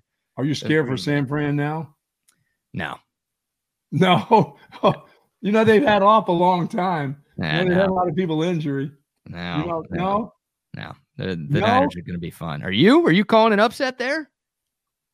I don't want to put I don't want to put it out there that they'll run the ball with Jones like they did against that Dallas defense. I think the 49ers may be lighter in the box with the exception of Bosa, who will just be playing his ass off. No, they've got real linebackers in San Francisco. They do. And Marquise Bell. The Cowboys don't have line. They got to get linebackers. Overshown will help, but they need to draft a linebacker probably too, or at least bring one in free agency because those guys got embarrassed. San Fran, an 8-point favorite right now. Did Lawrence play well? He was the guy who was playing out of his ass, though. Nobody played well. He made a couple of plays. Come on, you got to give it to him. I thought he was the tallest midget out there. They all sucked. I thought he gave it a really good effort. I just couldn't find anybody besides him on the defense, secondary, any place else that looked like they had a lot of effort going on. I thought he had a lot of effort in the run game. Oh, sorry, they rushed for 118 yards with the dude from the state of Texas who just had it out for the Cowboys. Wow. How many times did we see that?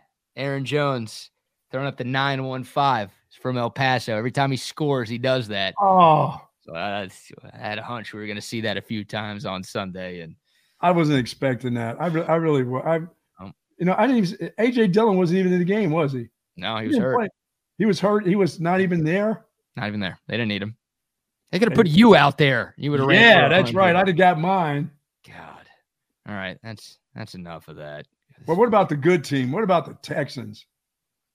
Awesome. Happy for him. They'll be trying to get D'Amico. They'll be trying to get him in Dallas as the head coach. He ain't leaving. You don't see like lateral moves for coaches like that. What?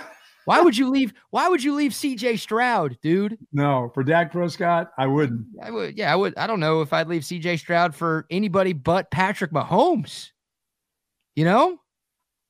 Are you kidding me? That guy is a rookie. He did that in his first playoff game against the best defense in the NFL this year. That was a phony defense. He saw. Dude, that defense was the best defense in the NFL in 15 years, statistically. 15. And CJ Stroud. Stats are for losers. Stats were for losers now. That defense looked like shard. Okay, so CJ Stroud, stats are for losers. Are you saying he's shard because he put up some good stats this year? That dude is for real. You can put anybody out there wide receiver, he can get it done. He's amazing. They just happen to have Nico. He's amazing. He is amazing. We'll see if the Texans can shock the world. I mean, that was a bit of a surprise, but this would be a huge surprise if they can go to Baltimore. And look, the Texans are playing for house money. They have been for a long time now. And they're playing fearless. They're playing loose. D'Amico's got them right. Obviously, D'Amico has some deep playoff run experience from his time as an assistant in San Francisco. It's fun to watch. That was awesome. biggest win in Texans franchise history last week. And yeah, that was a great game. A lot of Texans fans coming out of the woodworks, dusting off those jerseys from way back in the closet. Like, oh, shit, no, I've always loved the Texans. Like, no, I don't think so. And I didn't blame anybody in Houston. I was on radio in Houston saying, hey, if you've given up on this team, if you need to wait a few years, that's fine, because this organization has failed you. But there were a lot of fans who, like, swore off the Texans who were like, oh, no, I've always been a fan. What do you I think? Never left. I never left. Yeah, sound like Astros fans. I never left. David Coley, I watched all the David Coley era. Yeah, sure you did. I saw the 100 fans at NRG for that guy. Yeah, thank your coach from last year to get you the right quarterback for winning that game. Great job. You, Lovie Smith needs a statue erected of him. Why not? Come on, Lovie. Good job. Lovie never quit. Really, like whenever they build a CJ Stroud statue, because hopefully Stroud stays in Houston for a long time. Hopefully doesn't do what the last franchise quarterback did. C.J. Stroud and little Lovey holding his hand with his beard and stuff. Like father and son, you've got a giant C.J. Stroud, and then you've got just a little Lovey Smith statue in the corner, just like with the beard, just looking up. Oh, that's awful. That's Lovey awesome. Never quit. He never gave up. That's the way you screw him. That's what you try to – that's exactly what you try to do, unlike Bill Belichick. He didn't – He walked away. Bill Belichick wants those 15 more wins. I'm telling you. And that dude, the day he gets it, you forget about him as a coach. He's done. Once he gets those, hey, when that guy gets those wins, so if you're thinking about hiring him, you're only hiring him for a couple years, and that dude is going to be done. Yeah, I think everyone knows that, right? Like Bill Belichick's not a long-term answer at head coach. Well, take him, Atlanta. Take him while you got him. Yeah, the hope is you get him for, 3 to 5 years, and he can bring you a Super Bowl. And that the most. Man. Yeah. So yeah, he's 14 wins away from tying Shula, 15 away from he wants 15. Having that all-time record for most wins by an NFL head coach. Okay, we've got some interesting Texas football news, some very good Texas football news we have to get into here. But before that, Buck, some more love to some more sponsors. Our good friends at Covert up there in BK's. We love it. I'll be out that way this morning. You know, since 1909, the Covert family has been selling cars, trucks, and SUVs in Central Texas. They've got Covert Ford and Chevy in Hutto. They've got Covert Lincoln and Ford right here in Austin. But out in beautiful Bee Caves, they got 42 acres of unbelievable 7 brands. Buicks, GMCs, Cadillac, Chrysler, Dodge, Jeep, and Ram, of course. And all you have to do is go to covertbeecave.com. Find out more information on the great sales that they're having to start this new year. But they'll be happening every month through the spring. Don't worry about just January. It'll happen in February, March, straight on through the year. Monthly, unbelievable sales that they'll have out there. When you're there, do say hello to Dan Covert and Stacy and Mike and the whole gang. And once again, nobody beats that Covert deal. Not now, not ever. Not ever. Shout out to the Coverts. Also, shout out to Altstadt Beer, the best beer that you can find all throughout the state of Texas. Boy, I could have used some of that in San Francisco. Didn't see me out that way, no? Not national yet. They will be at some point. There you go.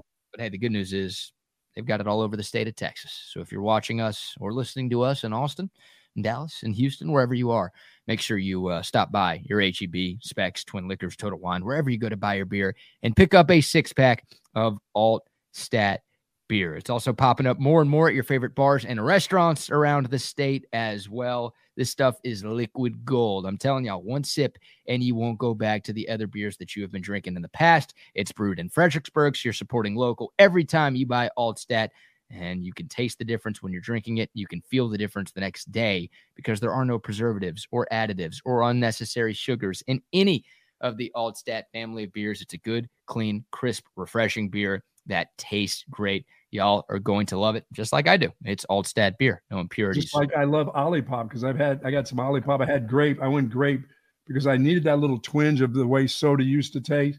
So I went to the grape. I went to the standby. Got it from H-E-B right out in Bee Cave. Of course, speaking of Bee Caves, they got it at the H-E-B at Bee Caves. But the Olipop is delicious, and all the ingredients for those making all those changes in January. Some people making the changes of not drinking alcohol. Some making the changes of drinking some Olipop. And I've made the change of drinking that Olipop. Yep. Because I am going to get healthy, and I'm going to make sure I get that done in January, get myself going in the right direction for 2024, staying away from the Coca-Cola, staying away from that sweet iced tea that I like, sugar-filled, going to stay away from that. But Olipop, I don't have to worry about that. I get the good taste of soda, but I also get the great ingredients that Ollie Pop has for me. All the ingredients are going to help me feel good for 2024, brother. Well said, brother. Well said. Yep, you get the great soda taste with none of the soda garbage, and it's an easy New Year's resolution. If you're trying to be a little healthier this year, you know, giving up soda used to be tough, but it's not tough anymore thanks to Ollie Pop. How about this? We've got a new commercial. I have not listened to this before, but our guy Tom McKay over at Audiovisual Consultations sent me over a new spot for the new year. Uh-oh. Let's see what we've got going on here. Hi, this is Tom McKay with Audiovisual Consultations. And Camilla McKay. Hey, kid, you want to hear a dad joke? Sure, old man. A guy walks into a flat... Oh, that was terrible. A guy walks into a store and buys an 85-inch flat screen for $2,500. I wasn't done with my joke yet. Yeah, you were. Here, I got one. What's worse than paying for one overpriced surround sound speaker? I don't know what. Paying for two overpriced surround sound speakers? All right, well, here at Audiovisual, we do like to laugh. And by calling 512-255-8678, you can share in that laughter. Stop paying extra for lesser quality and visit avconsultations.com today. All right, you got me going now. One more. All right, here we go. A guy walks into a bar, and then a speaker, and then a projector. All right, I think they get it, kid. Give us a call at 512-255-8678 or see us online at avconsultations.com. And all jokes aside, remember to hug your kids, laugh with strangers, and make love to whoever the hell you want. Just give us a call, 512-255-8678. There you go. Sounds like they made that when maybe they took the trip to New Orleans and found a couple of jazz guys out there, because we were right there. We're right in the heart of jazz country, blues and the jazz. So maybe did a quickie down there, a little Zydeco band maybe. You're saying that homeless tent camp across the street from us? They did the last. That's right. They had the last version of Tom McKay for 2024. Good job, Tom. They had their own band with the homeless tent camp over there. Oh, yes. They were just firing off guns and fireworks, and somehow they had gotten the come and take it cannon out there, too, that they were shooting off. Right, those people using up good ammunition. You needed that to be taking people out. You don't just shoot that in the air. Oh. You know, by the way, that stuff does come down, right? When that stuff goes up, doesn't that bullet come down eventually? Yeah. Come back down on your shoulder, on the top of your head. Will it hurt? Does it lose some velocity on the way down? Yeah, a little bit. But still enough to kill you? I don't think it's enough to kill you. Oh, I'm going to, people are going to weigh in on that. We're going to test that here. A little science fair project for the kids out there. Yeah. Oh, no, I don't know. I don't want the kids doing that. No, that's not for tip for kids in the car line. Go home and get – no, don't. You had a tip for kids earlier today where you said never pull out, and I said no. You do need to pull out, kids. Oh, no, my goodness. Yeah. Pull out the line at Starbucks. That's what I'm going to do next time. I'm going to pull right out of the line. Just go. Goodness. Here's the news for Texas football. Our guy Jeff Howe of Texas Sports Unfiltered and Horns 24/7 sent me this text a few minutes ago. Jabbar Muhammad is on his way to Texas for a visit this morning. And if that name sounds familiar to you, he was the number 1 quarterback for the University of Washington. The cousin of Texas cornerback Malik Muhammad. Mm-hmm. Jabbar Muhammad entered the transfer portal after Kalen DeBoer, the head coach at Washington, took the job at Alabama in this whole game of coaching musical chairs that we've been playing over the last couple of weeks. Jabbar Muhammad, one of the best corners in the Pac-12 this year, obviously the best corner for Washington this year, had a great game against the Longhorns on January 1st in New Orleans. He is apparently coming to Austin this morning for a visit. So Steve Sarkisian, not messing around, was trying to bring in Duane Akina. We talked about that earlier. Still not sure, but it sounds like Akina is going to stay at Arizona. But Sark, he brought in Andrew Makuba, the transfer safety from Clemson earlier this offseason, and now apparently taking a strong look at Jabbar Muhammad, who has taken some other visits too, including one at Alabama, where his head coach just went. But Jabbar Muhammad, once again, has a cousin on the team. That would be great if we had the Muhammads manning the cornerback positions in Austin next year. This would be a big-time ad for Texas if they can get it. Well, he would become the best cornerback that they have immediately. Oh, yeah. He really would. Mm-hmm. Like his cousin, but his cousin's still very young. But he would be the best corner that they have immediately. So that's an impact guy. That's a plug-in, let's play him as quick as possible guy. So Wow. Yeah, I mean, he was the #1 cornerback on the national runner-up this year, a team that went 14-1 this season. Yeah, you make it so he doesn't get a chance to go visit Alabama. That's what you do. Yeah, this is your last trip. Hey, come on! Everyone else from Alabama is coming to Texas, so you know do what they're doing. Yeah, just go to Texas here, Jabbar. Yeah, this would be massive, massive, massive, massive, massive. That would make everybody feel a hell of a lot better about what the secondary can be in 2024. You've got Gavin Holmes coming back. You've got Terrence Brooks coming back. Of course, Manny Muhammad is coming back. And you bring in Jabbar Muhammad as well, then, okay. You know, there's still going to be some wait and see for Texas fans. Like, we know these guys have some talent, but can they develop under the tutelage of these secondary coaches? Because it did feel like corner and safety were lacking in terms of development this year.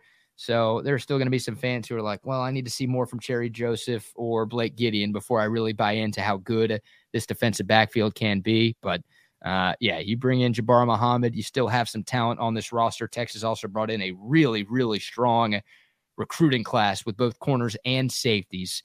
And Jade Barron's coming back too. That was announced over the long weekend. I'm sure y'all touched on that a little bit yesterday. Yes. Yeah. All of a sudden, at least on paper, you're feeling better about that group than you were this past season if you can bring in a guy like Jabbar Muhammad. Yeah, I mean, there's no doubt about it. You know, there was always questions about Terry Joseph when he got here. There was just, you know, coming from Notre Dame, there were some question marks. Remember, a guy who comes on this show quite often that's a member of the Big Ten Network's son played for him at Notre Dame. Howard Griffith's son played for him at Notre Dame. So I'll just say there was question marks for me with this guy a ways back, and Howard's not very critical of a lot. I mean, he's very real and very upfront about what he thinks of people and coaches and stuff. So I didn't get an indication that he thought he was very good from the get-go. Yeah, you're right. You were on that. Kevin Dunn was on that as well, because Katie's a big Notre Dame guy, and he's got some sources up there in South Bend. And there were some Notre Dame fans who were kind of happy that Terry Joseph was leaving. Right. And that's not a 100% fail-proof method to know if you're getting a good coach. No. But I do tend to look at the opposing fan base social media account whenever a coaching staff hire is made. I'm not talking about looking at what A&M fans or OU fans tweet. They're always going to dunk on whoever Texas brings in.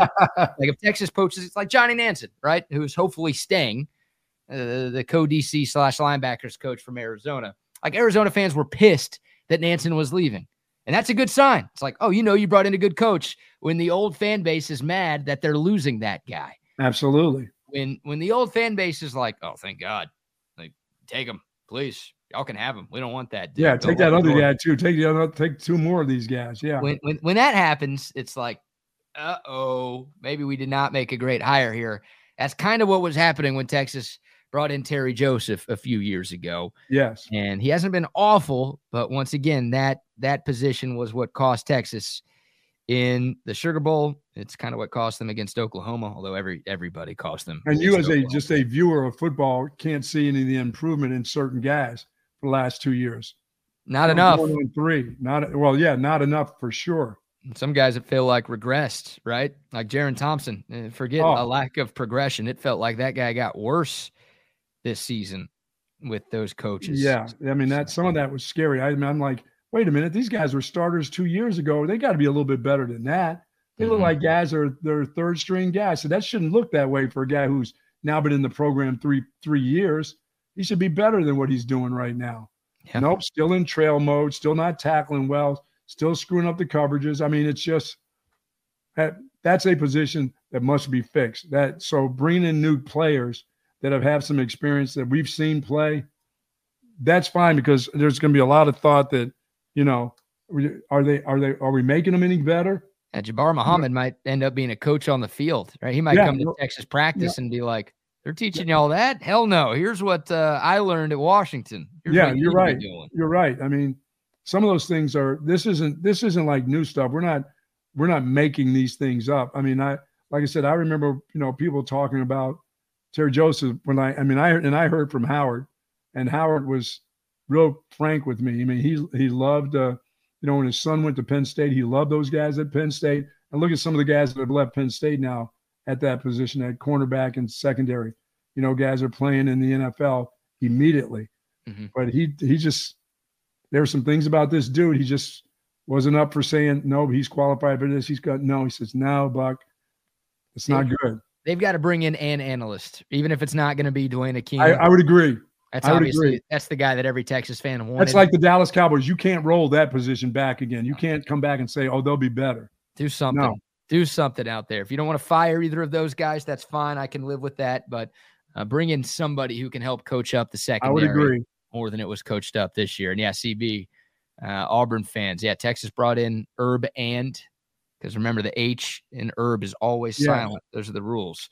You know, Texas brought him in to be the O-line coach a few years ago. There were Auburn fans who were like, thank God that guy sucks. And he came to Texas, and what did he do? He sucked.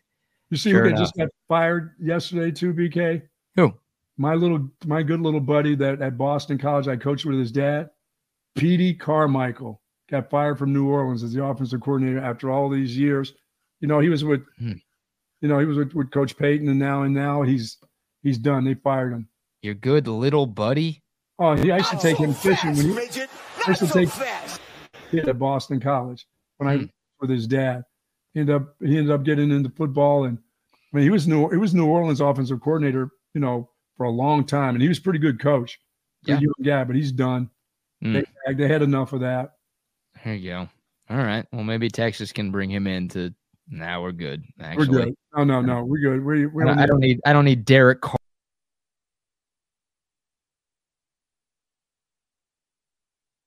Carr stuff going on here. You definitely don't. He's been tainted by Derek Carr. He thought he was going to make him better. What a joke. Goodness gracious. All right, we've got some Texas basketball to get to. The Longhorns back in action tonight at the Mood. We'll talk about that. Oh, by the way, you know they lost to West Virginia when you were gone. Yeah, I did watch that. I wish I did. How was that? How did that feel? Like shit. I mean, they lost to the worst team in the Big 12. Like, awful. And we talked about it. You know, this was the easiest four-game stretch of conference play for the Longhorns. They needed to, at minimum, go 3-1 to have a real chance to win this league this year. And right now they're 1-2. Obviously, with one more game left, they could be 1-3 to start conference play. And if that happens, they're going to be a bottom three team. You know, they were picked to finish in the top three in this league.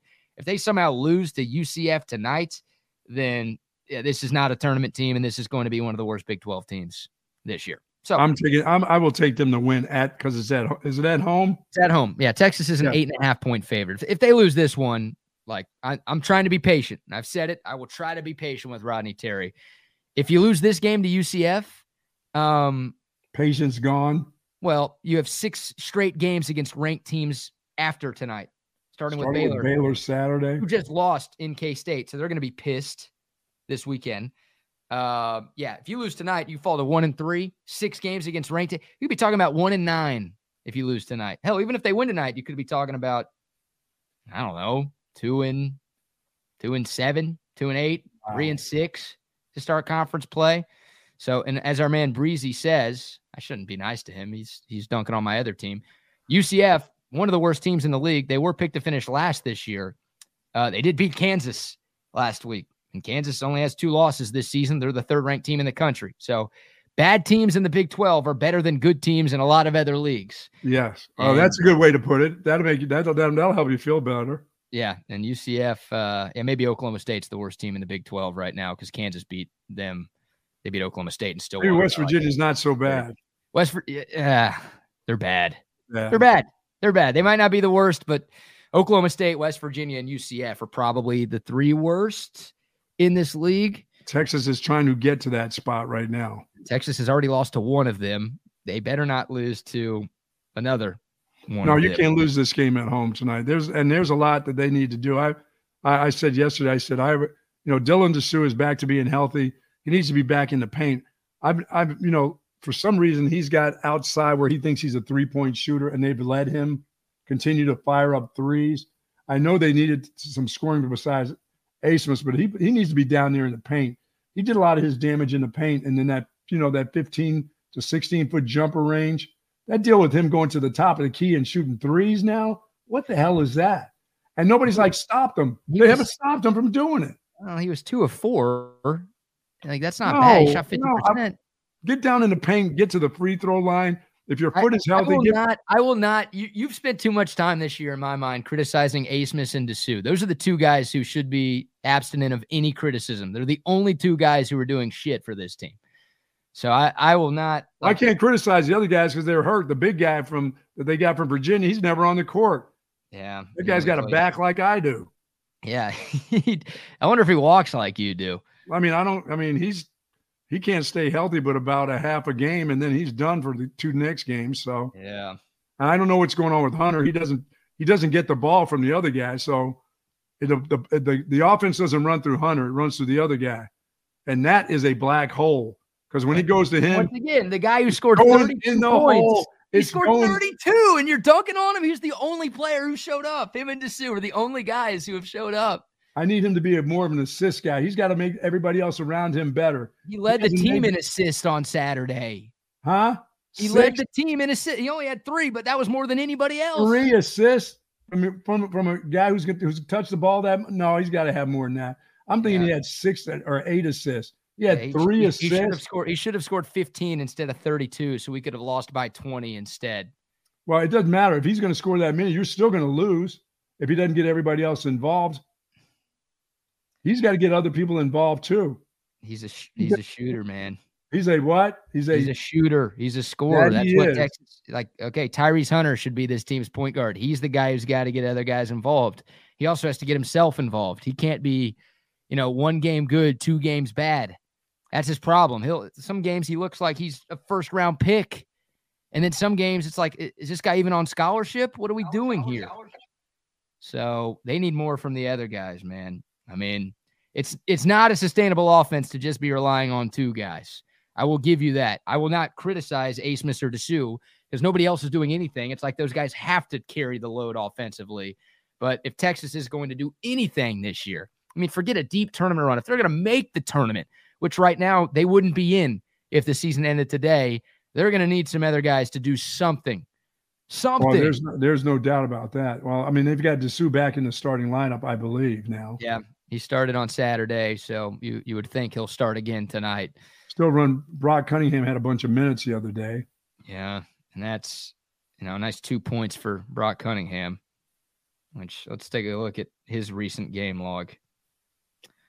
2 Only points. The 0.0 that he had the time before that. Brock Cunningham has made, let's see, he has not made a shot in 4 of the last 5 games. 2 points, 2 points, 0 points, 5 points, and 0 points. And yes, you would average at least 2. Not that Brock Cunningham is known to be a scorer. I'm not expecting him to get double digits every night, but the fact that he has not made a single shot in 4 of the last 5 games Texas has played in. The only game he did make a shot was against UT Arlington. And let me see how many he made. 2 shots. Brock Cunningham has made 2 field goals in the last 5 games. That guy is starting. He's starting for your team. And a lot of that has to do with, DeSue coming back from injury and now Shedrick being out. He can't start tonight. Put Horton in. Put Weaver in. Brock Cunningham cannot start anymore for Texas. Sorry. I love him. Know him personally. Great dude. Big fan of him. He's a gritty guy. You need guys like that on your team. You cannot have a guy who can't make anything start every single game for your team. Do you think you could get could you get 2 a night at least? Could I get 2 a night? Yeah, you could. Yeah, you could. Yeah, look, if I got to play the whole time and they didn't care about how shitty I was on defense, then yes. Because you're not stopping anybody. Yeah. Maybe I can get 2 a night, but it'd be a disaster for every other part of the team. Yeah, you look great out there, Kyler. You would stop them. You would D them up. Texas, it's must win. I hate the phrase must win. It's not a must win, but God, it's as close to a must win on January 17th in college basketball as you can have. It's as big of a must win as they did when they got that win in Cincinnati. This one's the same way at home. You can't lose this one at home. I said it, like you win that game in Cincinnati, you give all of it back if you lose to West Virginia, and they gave all of it back. Wow. And if they lose again tonight, then yeah. It's going to be a rough night for Texas basketball Twitter. If you want to watch the game somewhere, go to Cover 3. We love our great fans at Cover 3, the best sports bar in the city. They'll have the game on tonight. They've got the fantastic food, the Sean Adams. Okay, you're deep in the jungle, hanging with a friendly jaguar. Or how about in outer space playing the bass? Let your imagination run wild with the new generative AI tools in Adobe Photoshop. Create anything you can dream up just by typing a text prompt. Treehouse in your jungle? Unicorn in your spaceship? Just type it. This changes everything. Hit the banner or go to Photoshop.com and try it for free. On Saturday, Cover 3, the place to be. Love our friends there. They've got the Anderson location. They've got the Round Rock location. Cover 2, excuse me, as well, off of Lakeline. Great spots. We love our great friends at Cover 3. And shout out to, we mentioned Woods Comfort Systems. Oh, Top Gun. Yeah. Top Gun. We love our friends at Top Gun Rental Store down in Buda. They are open. Go see them. If you've got a job you need to get done, either at home, at your place of business, they've got the tools for you for rent, for buy, the biggest selection, the best prices, fantastic service, folks who know what they are talking about. Our buddy Brandon Morris, the whole crew at Top Gun, they will shoot you straight. Whew, BK, I can hear the wind outside. It hadn't warmed up quite that much yet. No, it was like 17 when we started the show. Woo, what is it, 19 now? Man. I'm seeing 26 right now, so it's going to get above freezing today. The high's 45, so good. We should be okay. Hopefully I can go get those heaters cut off out there in the pump house, I believe, today, which is a good thing, and leave it off a couple days. But you see, I got to get right back after it because remember, I'm only the rain guy. I don't do cold fronts or any of that other kind of stuff. I don't know that. That was not in my part of my degree as a weather person. Degree, you know. Weather, old man, the old man in the sea. That's me. I live up in the light tower there. But I'll just say this. I don't do, and Ronnie knows, I only do rain. I don't do weather. You know what I'm saying? I can't tell you when the cold fronts come in. People say, so when's the cold front? I don't know that shit. I only know rain. And I do a great job at rain forecasting. I'm not just a forecaster. I'm a genius. I'm a rain genius. Well, that's what I call myself. Well, that's a good thing because when we go to the Farmer's Almanac, which I do have for 2024, there you go. You dive in there and you can kind of watch the rain patterns and kind of watch the fronts and all that shit. So it's easier to do that. I mean, the cold, Bucky, it's just like, when you get a cold front, it's going to be cold. There's no doubt about it. Yeah, it is. It's going to be real cold around here. Just, I had to remember the other day on Sunday, I had to go out and turn my damn sprinkler system off. I had everything done. I insulated my pipes. All that shit was done like you did. And I was walking outside taking trash out, and I'm like, holy shit, I haven't turned that water off. That would have sucked if that had frozen. You guys letting them pipes drip? Yeah, I'm letting my pipes still drip. Your pipes are always dripping, but I mean, you gotta let your real pipes drip. I do. I still got the bathroom sink kind of a little bit, couple drips coming out of there over the last couple of nights. Hopefully it's the last damn day of it, man. Hopefully we get some warming temperatures or above freezing temperatures here. But BK just gave us 45 and 70 tomorrow, 70 degrees tomorrow. Oh. Yeah. Makes no sense. All right, guys, I got a boogie because I got a 10:30. What do you got going on? You just got back into Austin. What do you got going on? I got work. I got a meeting to try to make us some Jack. Okay, you go ahead. Welcome back. Good to have you back, man. All right, buddy. He's got to go get ready to be Gum Bros with Trey. Oh, there it is right there. All right, boys, have a great day. All right, man.